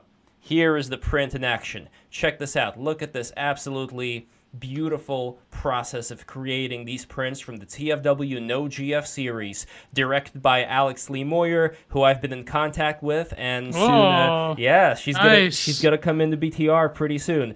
And last but certainly not least, for all the Styx fans who are here, you see this beautiful dragon? You're to see it now. Okay, you see this beautiful dragon? This beautiful Styx dragon can be yours if you become a $50 tier patron, all right?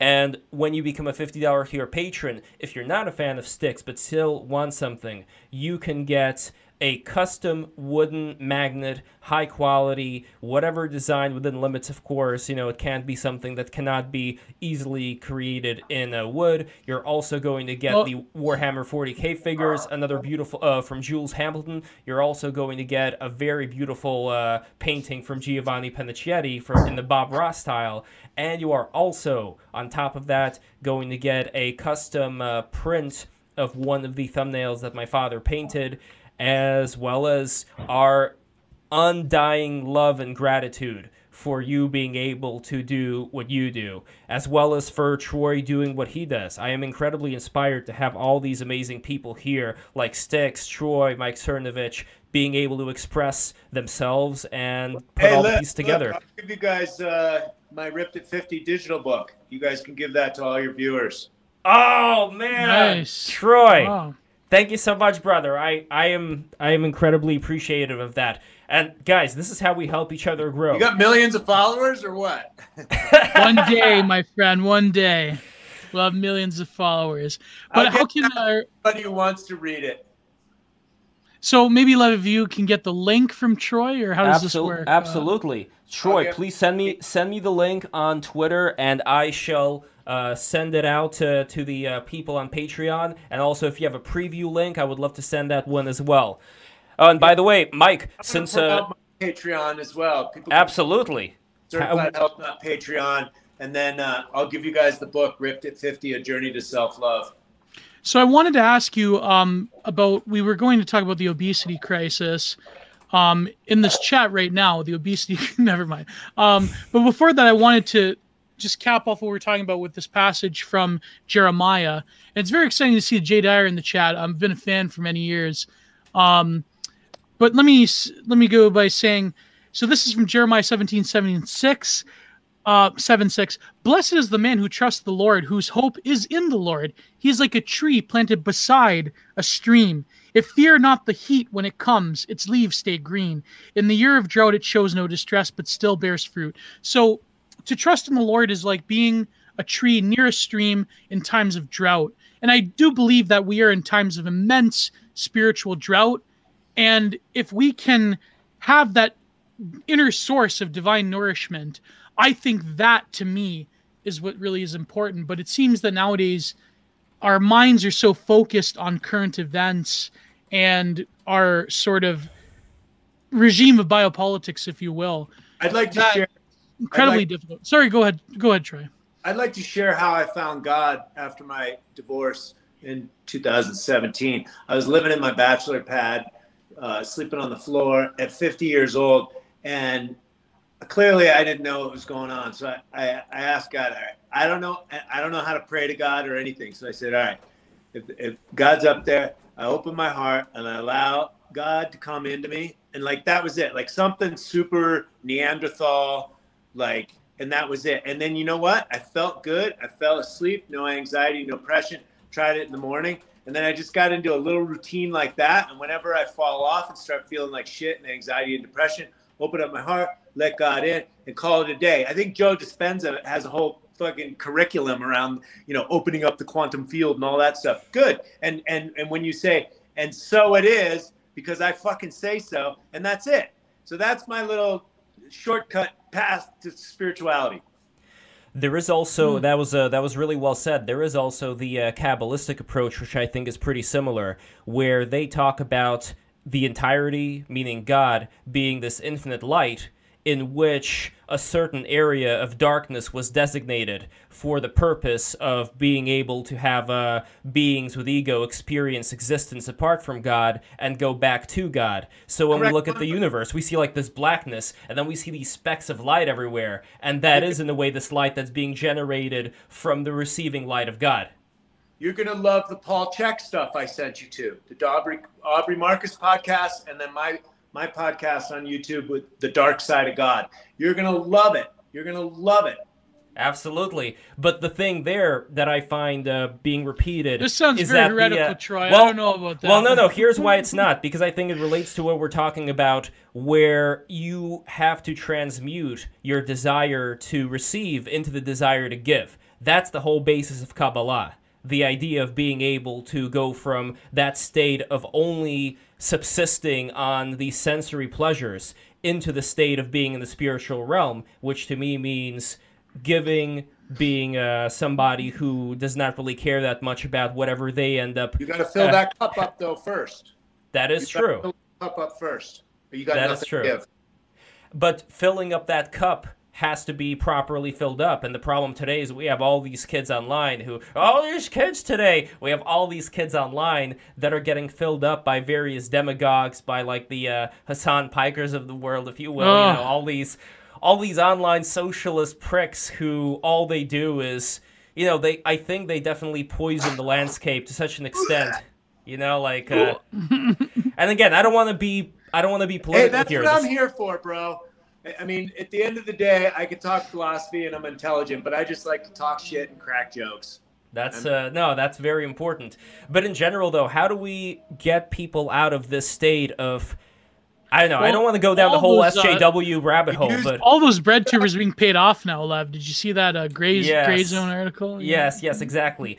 But we still have true believers, you know, who believe that socialism is the way. But in general, though, we have all these young people. They're not given good role models, and the Clearly, problem it's that not. The Kardashians proved Yeah. that socialism is not where it's at. No, but what exactly do we have? We have people listening to the Kardashians. We have people who listen to the Hasan Pikers of the world and the AOCs.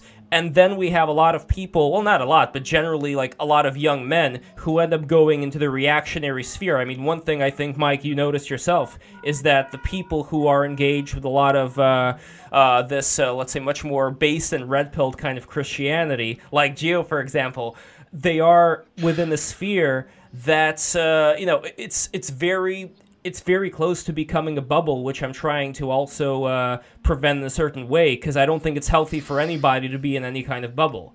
And what do you think we can do to make sure that there isn't going to be this further uh, separation of people who decide, you know what, all these people are so full of shit, then we are just going to be in our based and trad pilled uh, lifestyle bubble, and nobody can tell us anything that's contrary to what we believe.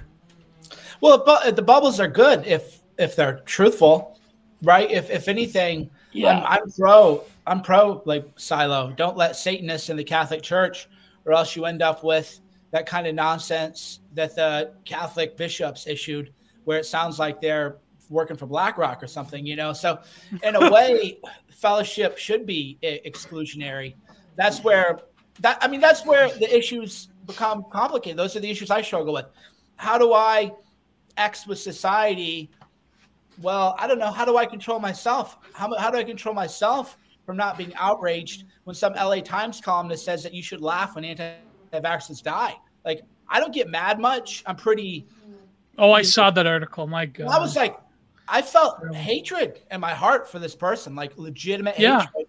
or the people going after Anna Kay from Red Scare recently. Yeah, they, they which you should have on the show, Lev. By the way. Yeah. Uh, so, so the issues I struggle with are, you know, recognizing that when I feel the hatred, first of all, ask why you feel that. Where's that coming from? Is that coming from a good place, a bad place? Is there a lesson in there? Two is not really give into the hate, but still let people know this is a scumbag and this is the people trying to remake society. Hmm. So get your fucking head right and quit living in denial and quit acting like we're just reasonable people having reasonable disagreements with people. No, this is the other side. This is the the communists who put Solzhenitsyn in into the gulags. This is this is really what we're up against. And I think that the way I try to reconcile these issues is that I just I always think, am I modeling or am I giving people good behavior to model? So you notice I very rarely I used to drink, I used to enjoy wine a lot. Um, fortunately, always never had a problem with it. But one day I was like, you know what? I wonder. I would do these streams and I would drink wine, and people would say, "Oh, you're Cernovich, he's drunk again." It's like, dude, I, I, hmm. this is my half, a half glass, right? I just, I remember I those periscopes, yeah, with the yeah. wine glass. Yeah. yeah, but I'd be, but then I just started thinking, what if you're an alcoholic, and you're really struggling, and it's a Friday night, and you're home alone, and you pull up my periscope, am I glamorizing drinking? I don't know. I could just say the old me would just say, well, you're an adult man if you watch me drink wine and that leads you to drink wine, sorry, buddy, there's nothing I can do for you. That's just your own life. But then I just started thinking, I don't know. I mean, am I glamorizing wine? Am I leading people to stumble? Is that a good example? Because fortunately for me, I can drink, like, we could drink two bottles of wine and you wouldn't even know. I was just like, all right, man, tired. I'm going to mm. bed. I'm not texting people, you know, cock shots or whatever. So I, I think about that because we grew up on media. You you know you watch movies. That's why people were probably so upset that comic comics suck now. and that movies suck is because you, that was sort of the, the way the aspirational male life was taught to you was via media. It was just a different kind of media. Conan the Barbarian, people can quote Conan, even The Rock can quote Conan. Like the coolest guy alive today thought that Conan was the coolest movie that they ever saw in their lives, and everybody wanted to to be like that. But then you realize well, it's a Nietzschean view. So then I just think of like what I'm doing is media. What I'm doing is a movie. There are people who are going to model what I do, whether I accept that or not. So I can't disclaim, and this is where God and religion has influenced me. This is where I can't disclaim responsibility. Am I my brother's keeper, right? Cain versus Abel. Where's your brother? Am I my brother's keeper? Right? Isn't that the mm. lesson really of Cain versus Abel? Yeah. Am I my brother's keeper? Why are you asking me, man? Well, we can't all be our brother's keepers all the time, but there would be some designated drivers when a lot of people end up getting drunk. And that, I think, is the point of having a good balance between I believe in gatekeeping. There was a great video I recently saw about that subject. How in the video game industry, for example, when there wasn't this gatekeeping, you had this infiltration of all these uh, SJW radfems, and then ended up ruining this industry from the inside. But when it comes to gatekeeping in movements like, let's say, more of the reactionary right people, I really hate the fact that uh, both YouTube as well as Twitter right now has been deplatforming and censoring people that I would vehemently disagree with when it comes to their thoughts on, you know, like uh, certain ethnicities, things of that nature. But I think it's extremely important to actually be able to speak with them because what's happening now is they're only going to go deeper into their own hole and nobody's going to be able to have a decent conversation with them where they could actually explore various opinions that they have. It's only going to reflect on top of each other. And that's kind of like, that's my big concern. What can be done to remedy that going forward with all the censorship that's going on? Well, that again is it's the male urge to try to create the system or change the system as if as if we can, right? As if first of all we know what the right answer is, and then two we have to implement the right answer. Where I think the right answer at least the way that I've answered it, and I'm not saying this is the right answer, but the way I've answered is that I know that people are going to see me as media just as the way that when I watched movies as a kid or read comic books as a kid, I got ideas about how to live my life, and this is the way life is. So I just always thinking, am I giving people good behavior to model? Not always. Usually, you know, usually I try to hey, here's, you know, don't be a sucker, don't be a chump, but that also doesn't mean that you can't do, you know, X, Y, and Z. So that that's my answer is I can't like I, I warned people away from I probably saved how many people from being entrapped in Michigan kidnapping plots. I told people for years, hey man, they're going to shame you. Some like woman's going to show up and say, if you're a real man, you need to do more than just talk. Here's here's how they're going to come in, and they're not getting young guys caught up in this stuff. They're getting essentially meth addicts in it because anybody, I believe that I've de radicalized, I don't know, thousands of men, maybe tens of thousands, just by saying, look, here's how they're going to come at you. They're going to say, you talk too much, talking isn't working. A, a cute woman's going to show up, or you know, cute woman in her FBI jacket. Hey, you need to take action. Be a real man. Let's go do some stuff. So I think that's the answer. Is you can't you can't make a man think anything, but you can steer them away from the more radical aspects. So for me, that is always the big challenges. So for example, you take an event like January 6th, I tweeted out all leading up to that. Be as gentle as doves and as wise as servants, serpents. I tweeted out, beware of agent provocateurs. It was like, do do do do do do do do. And then there were Chloe's in the crowd. Yeah. Yeah. And, and I told people, and then, you know, something still happens. And then morally, I think, well, I told people to beware, but maybe I should have just told people to stay home. But then you just tell people to stay home and they can't lawfully exercise their rights. You know, is that is that the answer? I don't know. So I think the key point that you can do do with people is say, look, if you want to be in your echo chamber, and you want to read edgy stuff all day, you know, because I've never heard of it. I've never heard of, you know, these incidents you talk about. Oh, yeah, you're so edgy.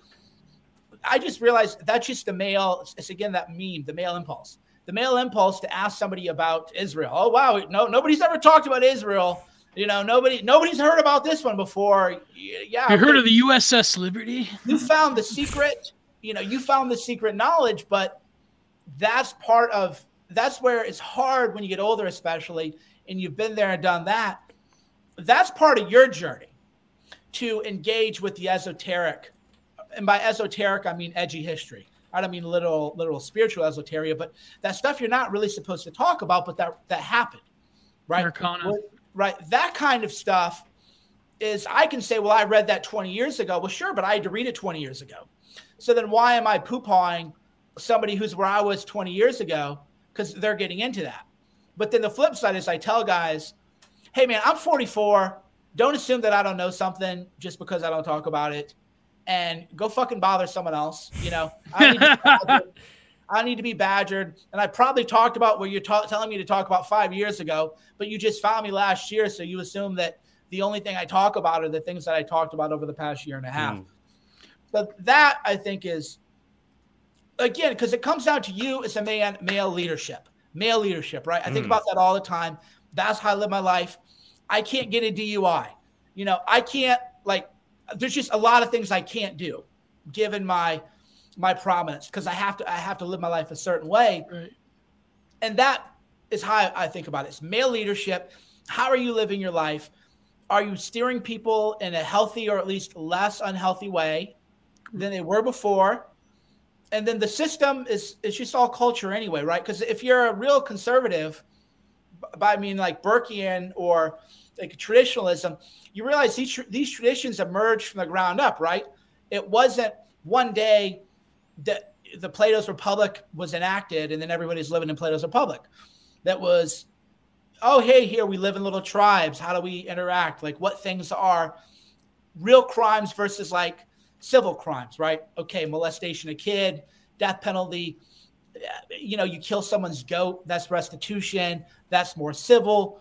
And then you're, you know, you're building up this culture from the bottom, from the bottom down. I think that's the biggest difference between conservatism and liberalism. And it's not represented by conservatives, which is another failure on their part. Is oh yeah, I wanted to get into that actually. Yeah, yeah, liberalism's top down. I'm AOC.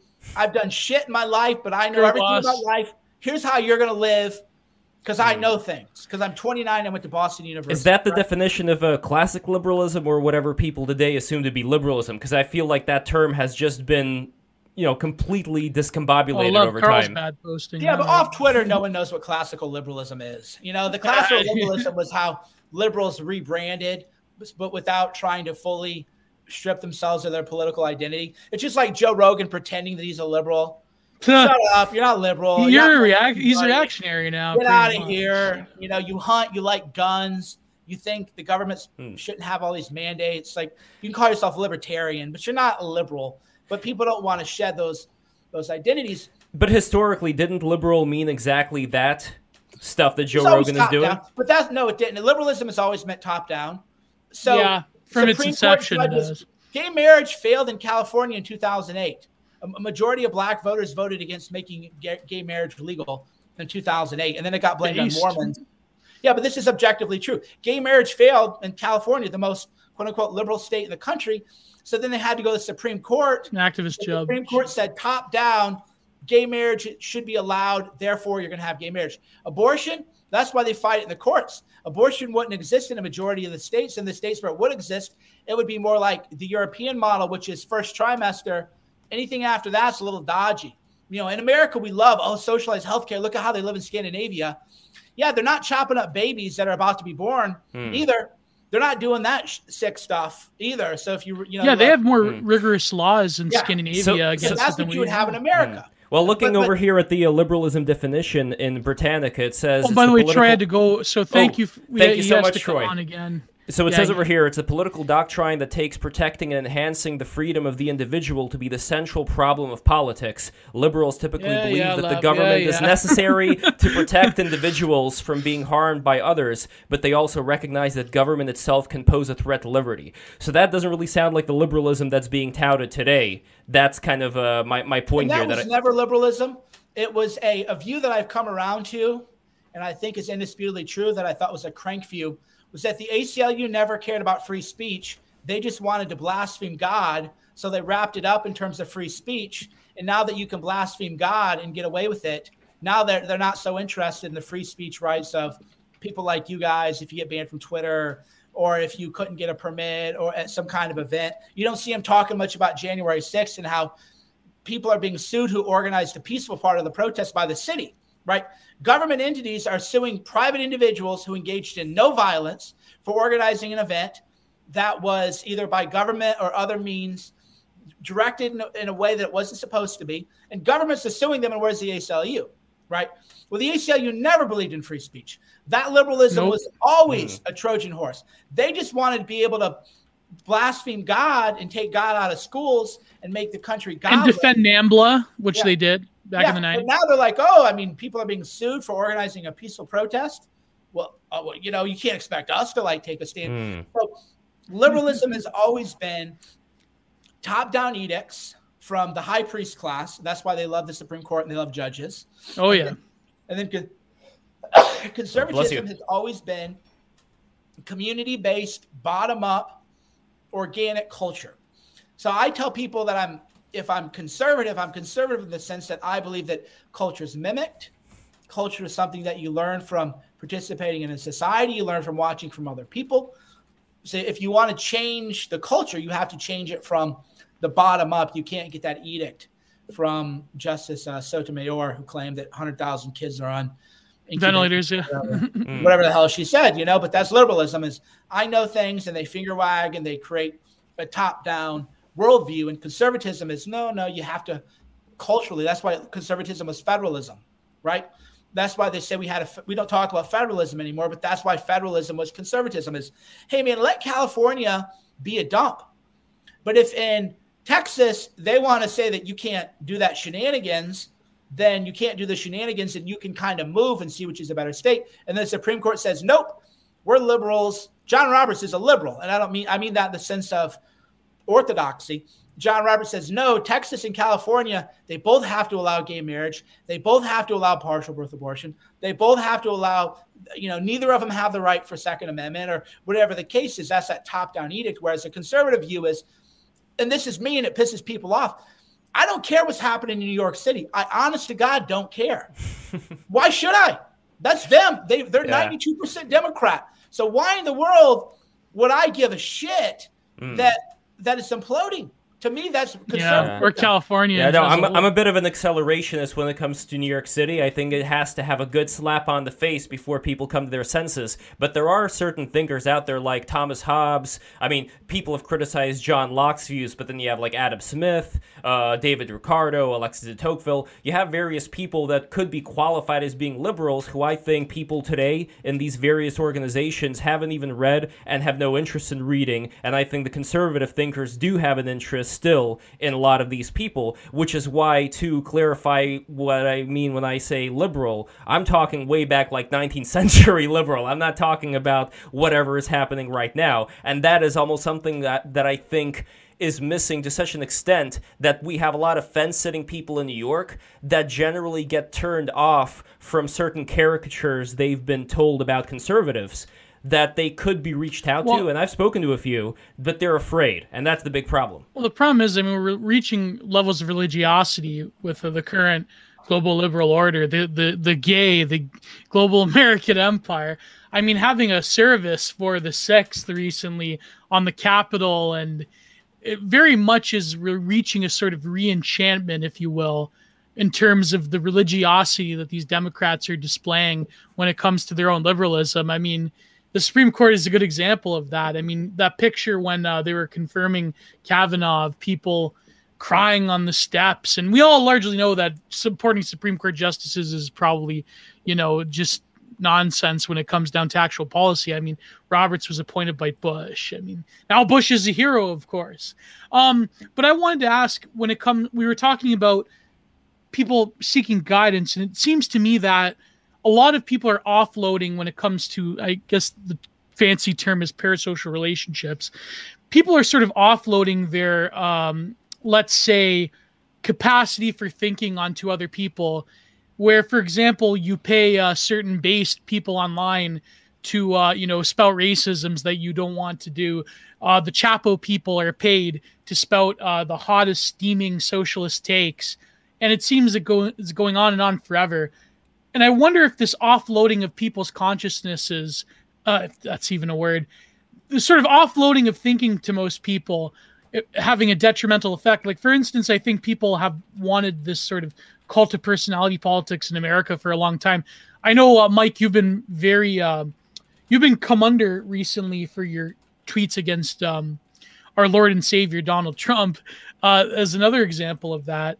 So I wonder what is this imp- compulsion that people have to sort of offload themselves into this capacity where they are going to seek like fulfillment by you know the based white nationalist is going to say my racisms the based chapo people Fa- father Vaush is going to say my takes against the evil chuds. I wonder where this impulse comes from and also i guess the follow-up question would also be about trump himself where he sort of went wrong and where your criticisms lie but yeah so maybe riff on that for a little bit Well, there was a great blog many years ago called The Last Psychiatrist. who came out with a new book recently by the way yeah, yeah. Yeah, I, I downloaded the book. Someone told me about it, and it's still written in that erratic style, which is it's harder to read when it's in erratic style in a book. When it's a collection of essays, the, the yeah that self-indulgent, you can self-indulge as a writer on a blog in a way that you can't in a book. On a Yeah, blog, you're writing true. 1,000, 2,000 words, and people think it's clever and quirky. So I've I downloaded the book super hyped, and I'm like, oh man, come on. Um, but in any event, the it was a profound website, profound thinker, and there something that stuck with me was that we've we've outsourced our super ego, right? Yeah. Outsourced our our our judge that god mind. You know if you think of superego not necessarily in the literal freudian sense but as the god mind right? We have our id our base self. We have our self which is our better self. And we have our superego which is society. It's- but have you have you ever seen that movie the century of the self? Another oh yes. Yeah. Adam yeah, curtis. Yeah. but if you like, if you watch The Century of the Self, and then you read The Last Psychiatrist, and then you read The Culture of Narcissism, yep see narcissism not as a psychopathology per se, but as we've all just learned to outsource our superego.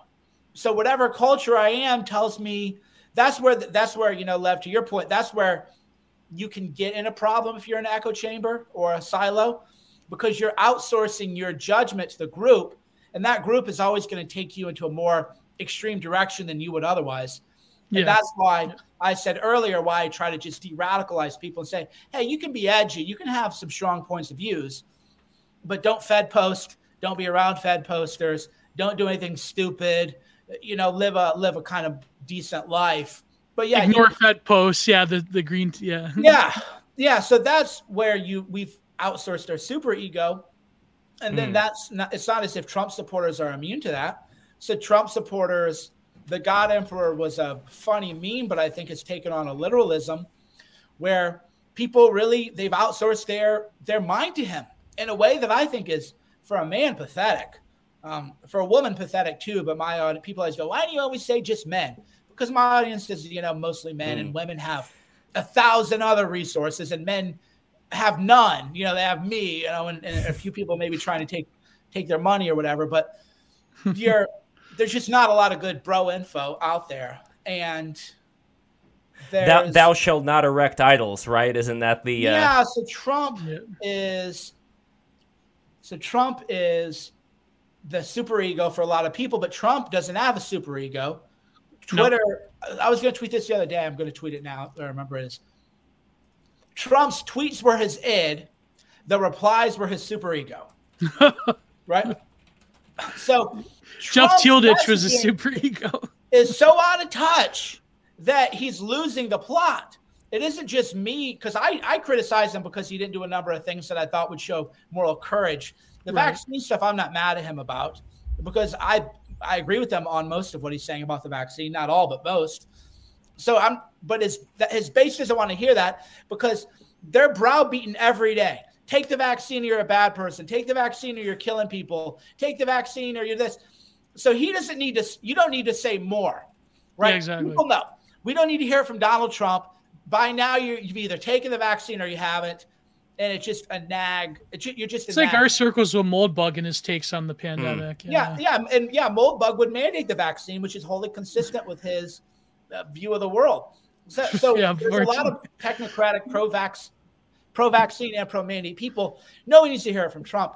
So Trump's super ego, which was the Twitter replies, is missing and Trump doesn't have a strong sense of self. He's very animalistic. He's very base. He's very driven by his instincts, and he just happened to have really good political instincts.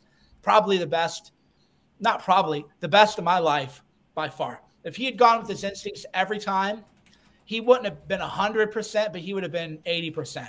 Every time he went against his instincts, just like with the summer riots, oh, don't condemn them because that could interfere with criminal justice reform. Criminal justice reform, nobody supports that 80%. shit. Literally no one. The black community doesn't support that. If you look at the crime bill, the racist crime bill in 1994, that was supported by the mayor of every black city. That was hmm. supported mm. by the Congressional Black Caucus. That was supported by all the black preachers because they're victims of crimes too, right? There's this weird, bizarro third rail that we can't get go to where there's this belief that where conservatives go, well, what about, you know, black on black crime? Nobody's talking about it. It's like, well, the black community, as a matter of fact, talking about it a lot. True. But the people CNN put on are the ones saying we got to let prisoners free because you know, yeah, they put on yeah. Angela Davis no, or whoever. That's not the black community. That's yeah. not the black community. Cernovich, you, you got to speak that's with Hotep Sophia later on. She was living in D.C. She says the same thing. By the way, I know you have to go real soon. Just real quick, would there be time for the super chats uh, right now? Just a quick runoff, or if you got to go, then no problem either way. I had to go four minutes ago. If there's oh. like one or two good ones, I'll hit. But yeah, thanks for letting me rant, guys. That's kind of my diatribe style. Mike, thank you oh, so much yes. for being here. I want to do one from Super Iron Bob just because Super Iron Bob has been our patron for a long time. Uh, bubbles are necessary for a person not to become a puddle that flows into nothingness. Having a home, even if it's inside yourself, allows you to leave the bubble with confidence. And also, John Eisenman for 1999 Is Twitter and social media at large holding people like Cernovich back? Is it too dark on social media to encompass people, intellectual chads like MC and Troy? So that will be the final question then. I don't know. Um, I think everybody's probably shadow banned. Um, whether it's by default or not, I, I couldn't really say. But I think the bigger issue is that conservatives largely hold back conservatives, although that's changed. Where oh, this person is a little controversial or too controversial.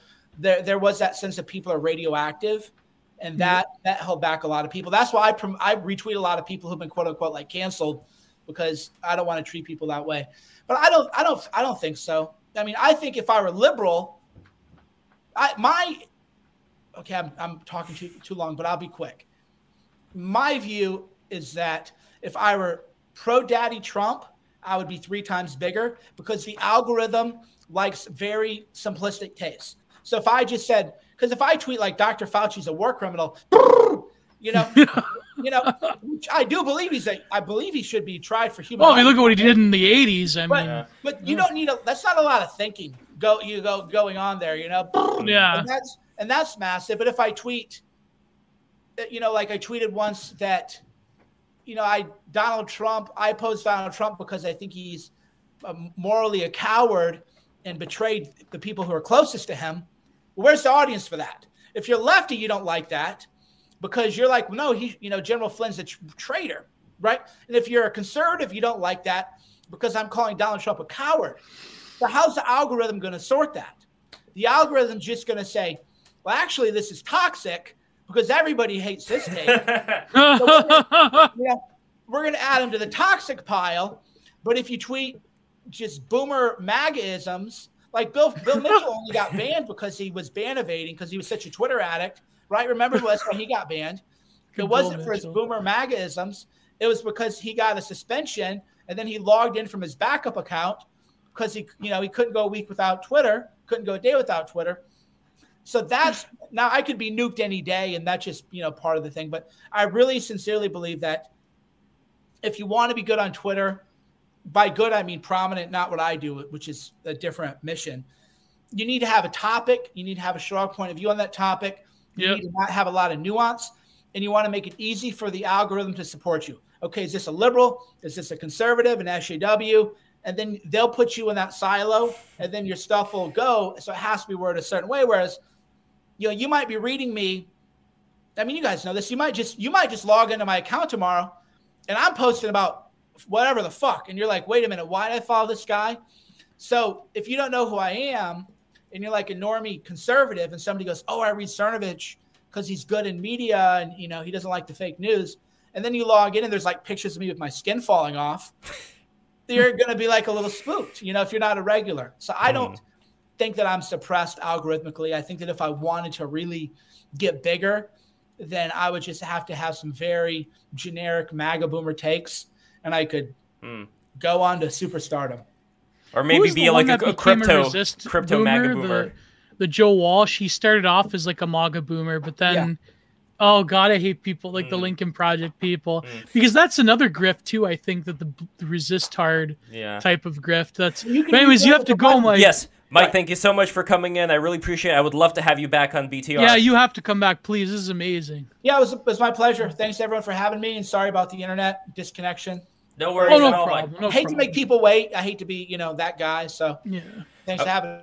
Thank you for being here. And Thank by the way, guys, friend. Watch this on Odysee as well. So for those who do not know, break the rules. Whoa, look at this screen right That's now. That's weird. all- It's just three people. Oh, there you go. There we go. So Well, I was surprised that we were we actually did cover quite a lot. Yeah, quite a bit, absolutely. you know. So odysee.com slash break the rules, uh, two dots F slash live. I don't know why these links are so weird, but either way, go to the Odysee right now, subscribe to the Odysee because we gotta bring people in. And we are going to have a very interesting stream coming up this Thursday. We are going to have Liberty Lockdown back with us, this time for a sewing discourse. Liberty Lockdown's been uh, getting quite uh, big as of late, but the Really? Yes, he has. Uh, but the interesting thing here, specifically with I uh, haven't this, followed libertarian since 2013. but the interesting thing here, Gio, is that our stream is going to be divided into two parts. The first hour is going to be, uh, you know, standard talking about like self sufficiency and stuff like that. Second then- hour Fed posting. Second hour Fed posting all the way, baby, because our, second hour is going to not be on YouTube. Our second hour is going to be on Uh, Odysee. scroll scroll up for a bit for a little Sure. What's up? What's going on? scroll up. Um, who said it? It was a Godward or Bubble Guy. Um, have have Alex Lee Moyer. Oh yeah, Bubble Guy. Uh, Bubble Gut. Uh, Alex Lee Moyer and Anna Kay. That sounds like a great stream. Both of them together. I know they've done podcasts Gio, together. li- like I said before, the real tragedy here, buddy, is that I actually think that the Red Scare girls are incredibly smart and I think we need them in- in the BTR no, that's, no, that's that's not the point. It's it really is just one of those things where when you have people who allegedly work for the Russian government, there is Lev, something. I think I think that's a terrible something- accusation. But this is why I'm saying allegedly. you should this go is why, public with this is why I'm saying allegedly. in front of so many This- people watching our this is stream why I'm live. I saying think it's allegedly. irresponsible of you. This Anyways, let's move on to super allegedly. chat. Let's move on to super chats.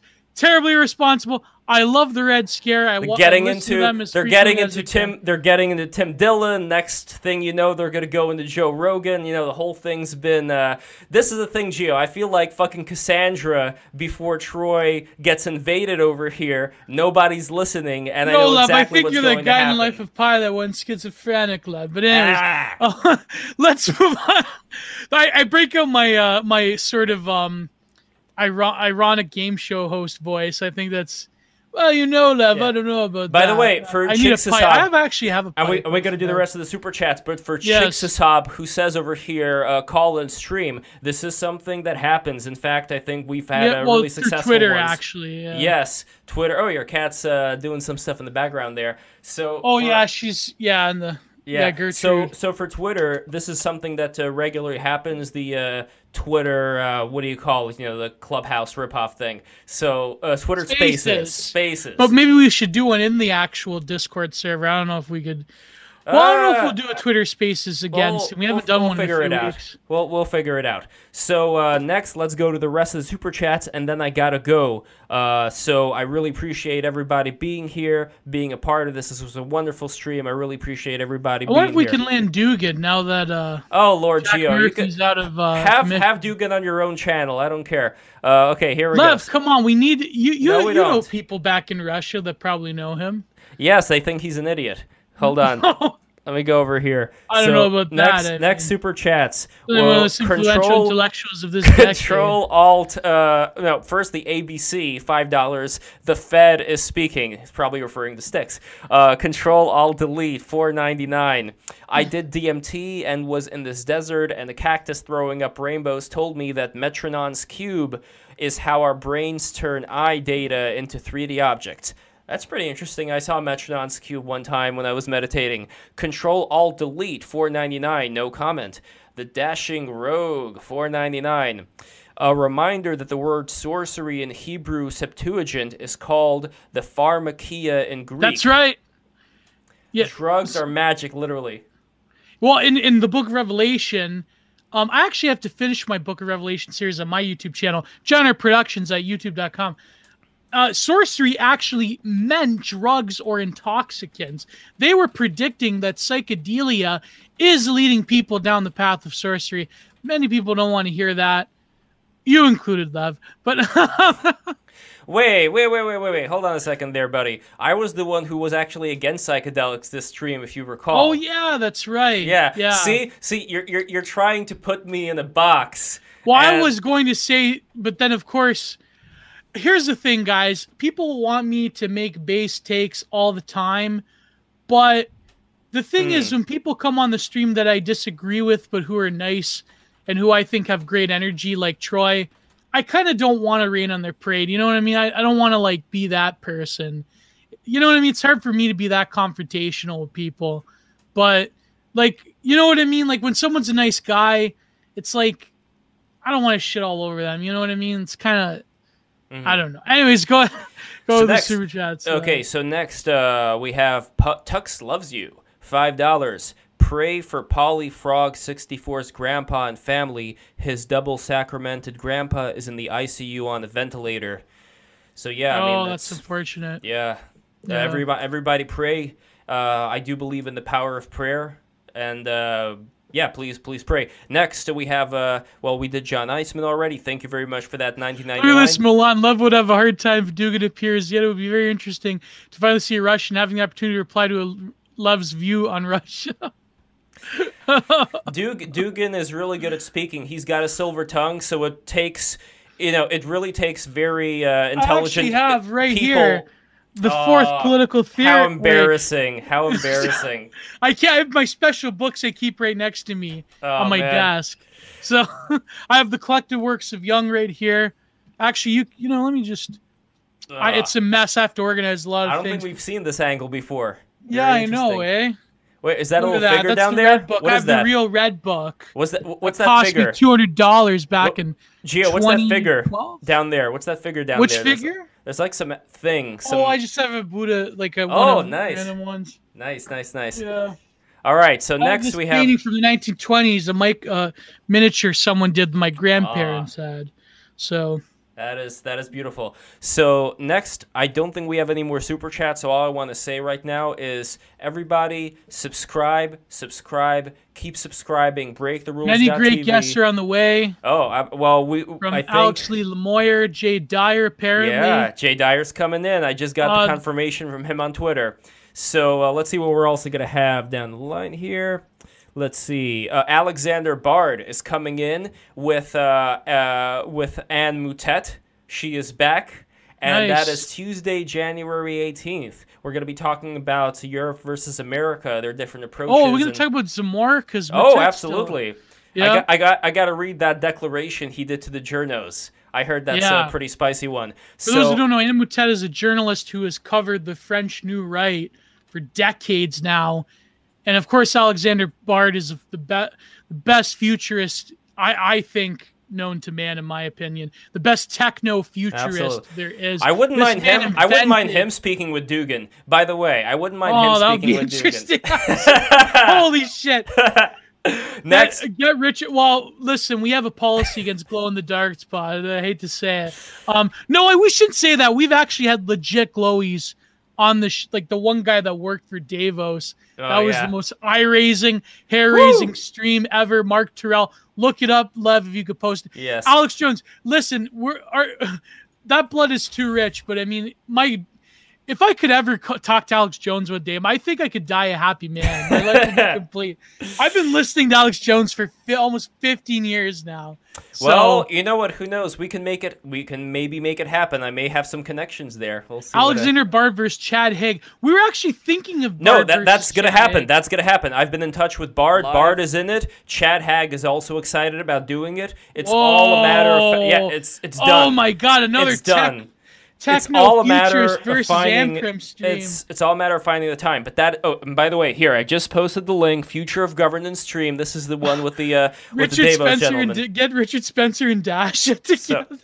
Oh Ne- my next, by the way, okay, so next, next we are going to have Uh, Tuesday, February one. This is also confirmed again. If he ends up coming back from wherever the heaven he's going to this time, but we are going to have Alexander Bard with Lord Miles. What, what could they possibly talk about together? Oh, a lot. That's going to be a lot of fun. Oh my god. yes, and Yes. Miles actually got they're going to suspend his uh, visa, I think, or something. The British are trying to make it harder on him. Oh man, oh man. that Well, guy, you know, every a lot of people, some people criticize him for being like, "Oh, you're just a British twat." That, like, you know, uh, like this, like Lord Miles has some pair of balls in him. yes, Like the man is really, in my opinion, not just because he's our friend, a friend of the show, but he is really the reincarnation of the Kiplian British spirit of travel and adventure. This is a shoot, as they say in wrestling. Mhm. He really is. He doesn't care about any border or who he's going to burden. The man is unconscious. The man is unconscionable in a way that is sexy and romantic and Byronic. I fully support Lord Miles and all of his endeavors. Yeah. He truly is It, it would be it would be a great men. stream though to do like Lord Miles and Lord Byron like back from the dead. You know if we can. Well, we're gonna have a psychic come in, in the channel, Lord Byron. Yes, exactly. That's what we're gonna do. Speaking of which, speaking of psychics and channeling, we have to get John David Ebert on. I have to talk to Russell Walters again. to- Yeah, him him with uh, with John David Siskel, and maybe we could throw in maybe we can throw in uh, Jason Jorjani for good measure too. Oh, I, God, I haven't I given just- up. I haven't given up on Jorjani. Look, I think. Oh that- no! Please, Lev, please, Lev. Don't tell me you're trying to message him again. No, I haven't messaged him yet, but there's a part of me that thinks, you know what, if he can apologize for saying what he said about any of the Abrahamic people. Man's ev- never all- gonna apologize. then I'll let him I on. think we should get Jeffrey Mishlove on. That would be a better oh, bet absolutely, than, absolutely. And Jorjani, actually. so um, next, okay, I think these are This the show deserves at least 50k subscribers. We we have the quality of our show. We probably do deserve 50k subscribers, but it's just It's look, like Cernovich know. said, like Cernovich said, the people who just crank out these very not based but base takes. You know, Yeah. something that's so easy, you know, a monkey can Easy digest digest, it. yeah. Yes, exactly. They do end up favoring the algorithm. I think I can figure out a way to have like certain very flashy uh, thumbnails and certain we words gotta up in the there. shorts though. We yeah. Oh yeah, yeah, yeah. Short, the shorts are coming. Don't worry, the shorts are coming. Uh, I'm on your side with Putin. Lev needs to stop listening to the CFR. oh, Putin right. is the basest leader alive. Jason Jorjani and John Lamb Lash as the Gnostic team against Gia. Well, We're having know. the Gnostic stream. The Gnostic stream is happening. The date that we're looking at right now for the Gnostic stream is go uh, Gnostic debate, mind you, is Thursday, January uh, twentieth. I just have to do some confirmations. Yep. Also, one of the people that I want to get in touch with, and listen, this is something that you guys could help me with. I really want to. I really want to get on a short fat otaku on the stream. So if any of you that could, guys, that could probably bring in some views. no, I think he's a great dude. So if you guys can get short fat otaku's attention, I would love to have him on BTR. Actually, we are going to have a I friend think of he his. knows Turkey Tom. Yeah, there we go. We can we can figure something out. So listen, guys, I could rattle on all day about the great guests that BTR is going to have. This should be more than enough for you not only to subscribe but to become a patron. Patreon.com slash break the rules. You could find Break the Rules on Apple, Spotify, D Live, Twitch. All the platforms BTR is on, and it's only going to be expanding from here. I want to get, By the a- way, yeah, I want to get Speaking on of Turkey TikTok. Tom, oh God, and TikTok. Speaking of Turkey Tom, he's a friend of the show. Has been on multiple times. I was recently uh, telling someone about our Chris Chan uh, glow in the dark connection stream. Uh, but Turkey Tom, he had this absolutely mwah, très magnifique, excellent video he came out with about this uh, the zoophile furry. I don't know. Oh yes, I, I I saw that one. Yes, indeed. Yeah. that was that was an interesting one. So And yeah, people don't know we had a furry stream and it was a total disaster. yeah, ima- yeah. Imagine if it was. By the way, imagine if it was Dragon Ball Z, but Dragon Ball like Zeta, like using that symbol that the Oh, zoophiles God, use, and it's going to be like use. going after like literal dragon's balls. Oh my god. Well, you know this what's is the funny? end of the stream, people. Thank you so much for watching. Thank you so much. So it's next, so Thursday Liberty lockdown. I don't know, talking about. Uh, well, we're talking about lockdowns. TNA lockdown when they used to have that pay per view Oh before man, TNA became another comedy joke feeder school for AEW. Sorry if I if I talk about wrestling again, it's gonna be another hour here. So. well, Oh, by the way, I may be I may be going on uh Gahul's stream, five pounds of uh, ten pounds of gun, to talk about the uh, recent Wrestle Kingdom from uh, New Japan Pro Wrestling. But other than that, uh, yeah, we're gonna have great streams on the way. Um, I'm trying to get I forget who I'm trying to get in terms of guests. Um, we may get Robert Stark to talk about his new book. Um, I, I want to do that as a personal favor to him. He is the one that wrote Journey to Vapor Island, so he's got a part two to Journey to Vapor Island. And, and we're of course talk about enclavism and all that. So uh, Nice. Yeah. And I think I'm going to be on the stream uh, coming up, uh, How the West Became Christian uh, with a Gnostic informant. So I'm going to link to that as well over here. I think that's going to be happening at uh, 6 o'clock. So I got to go eat something right now before that happens. But anyway, guys, uh, thank you so much for watching.